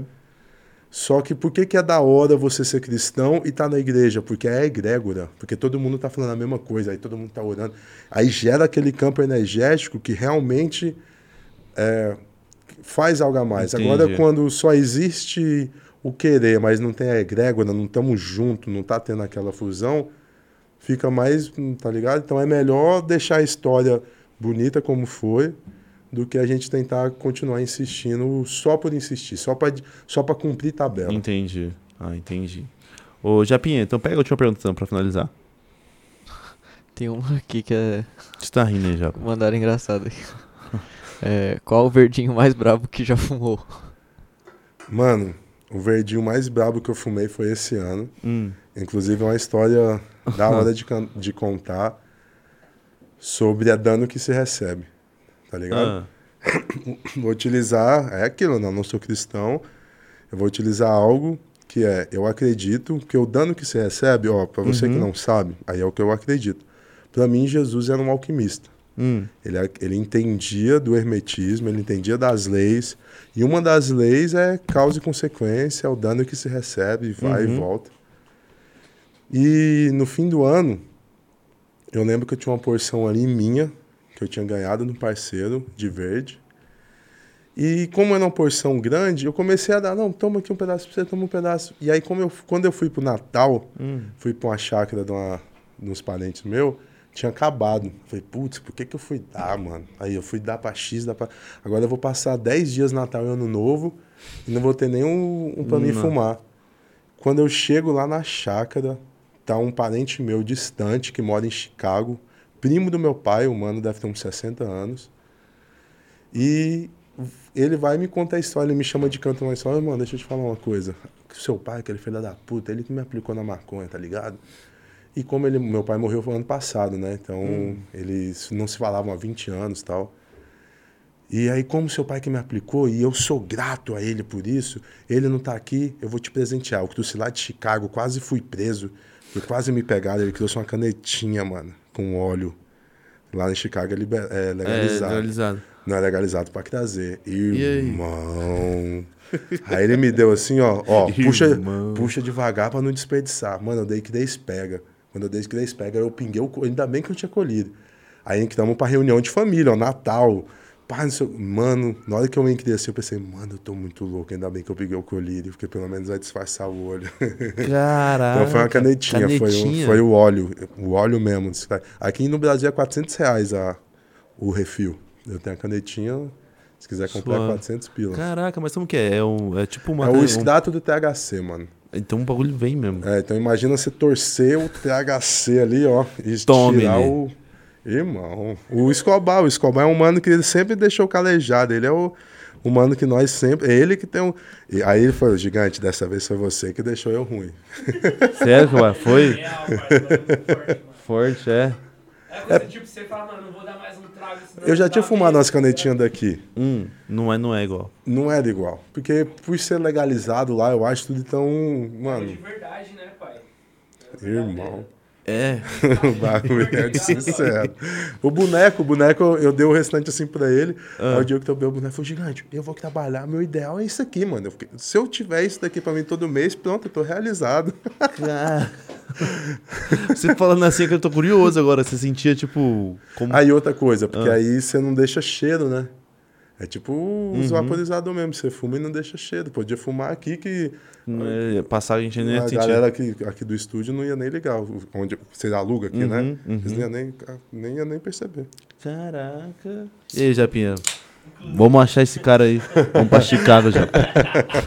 Começar a importar. Começar a Alemão, ó, importar. deixa eu apresentar outro mano aqui. Cola aqui, alemão. Vem cá, vem cá. Vem cá, vem cá. Dá uma baixadinha ali. Uma baixadinha. Rapaziada, esse daqui é meu mano Alemar, diretamente salve. de Itapevi. Itapevi, Itapevi. Zona Oeste. Os monstros da Ueba. batalha de lá. Tamo aí, é um mano que também tá trampando comigo, tá fazendo vários sons comigo. Eu comecei a fazer um disco, ele vai estar em praticamente todas as músicas. Uma honra, né, mano? É tá isso aí. participando aí. junto com o Gigante no mic. E é um dos caras mais engraçados que eu já conheci, mano. Assim, ó, você vê essa carinha aqui, esse MC sério. Viaja, É com, viaja com ele que três dias, mano. Já. Ô, você volta com a barriga doendo e com a garganta rouca, mano. Acho um pouco de exagero. né, não? Ó, como tá nas redes sociais, Alemar? Já Alemar fala. Music. É só Alemar procurar no Music. Instagram lá, Alemar Music, Spotify Alemar. O music é porque você faz música, mano? Não. É, eu vou deixar quieto essa daqui. Tá, tá ao vivo, né? Fala. Tem coisa por aí, né? Tem coisa aí, né? Ô, Japa, então pega a última aí pra finalizar. Pera aí, deixa eu ver se carrega aqui. Internetzinha não tá ajudando. Tá hoje, ruim mas- aí? Deixa eu ver. Abriu aqui. Ah, Hoje, sexta-feira 13, dia da sorte.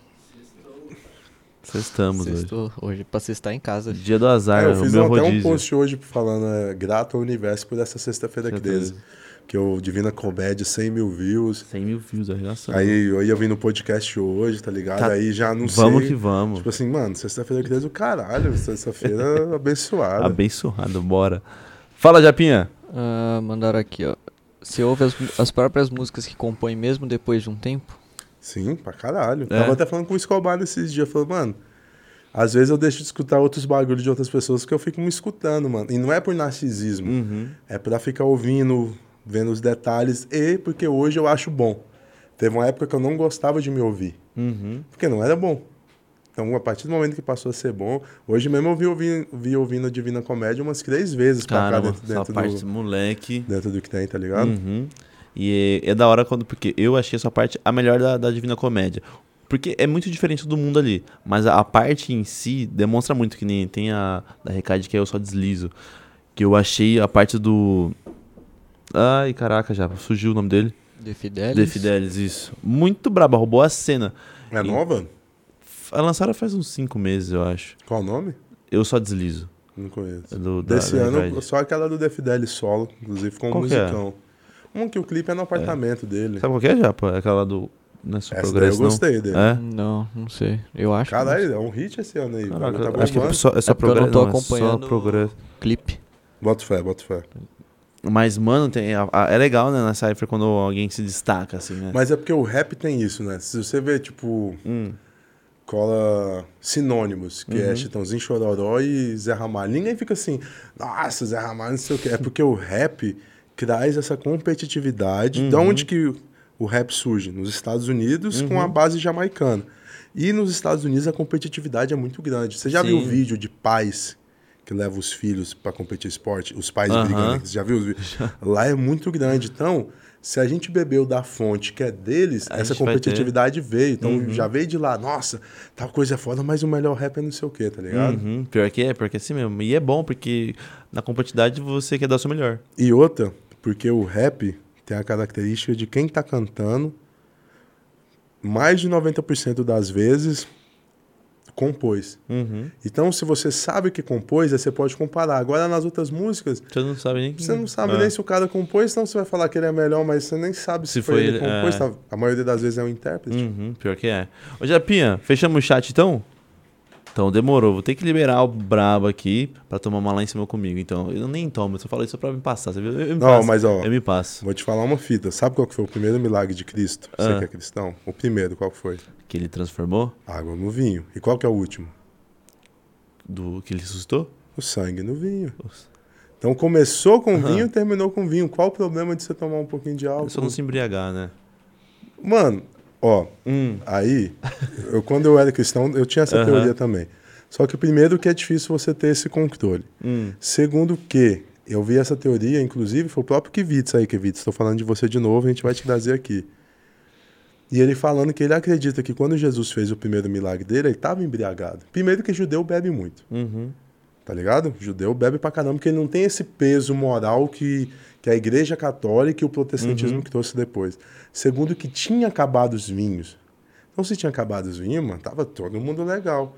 E como que Jesus fez? E eu não tô falando isso pra Uhum. blasfemar, pra... Aham, entendi. É um fato. Aham. Tipo, tá nas entrelinhas, tá ligado? Uhum. Então, se o, o líder de vocês, se o maior de todos de vocês, começou com milagre com vinho, terminou no vinho, você não pode usar, né? Tá na Bíblia, a liberdade para libertinagem, não confunda. Uhum. Qual o problema de você tomar umazinha, tá ligado? É que eu, eu não gosto de álcool. Bota eu acho fé. que o gosto, assim. Ah, então é, aí, eu não gosto de álcool. Não, eu não. Ninguém- Não, e outra, que ninguém tem que beber. Eu fico falando Aham. isso aqui brincando, é mais Não, também pra tirar onda. O meu é. Eu não gosto. Eu tomei e falei, caraca, o meu bagulho é. E a canetinha?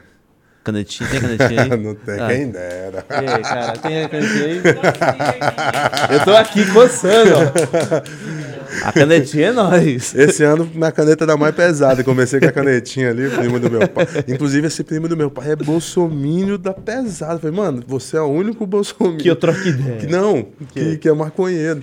Que é Tá uma- ligado? Deve ter um Inclusive, monte eu vi um. Bolsonaro. Mano, a coisa mais engraçada que, que o genocida do Bolsonaro já falou foi.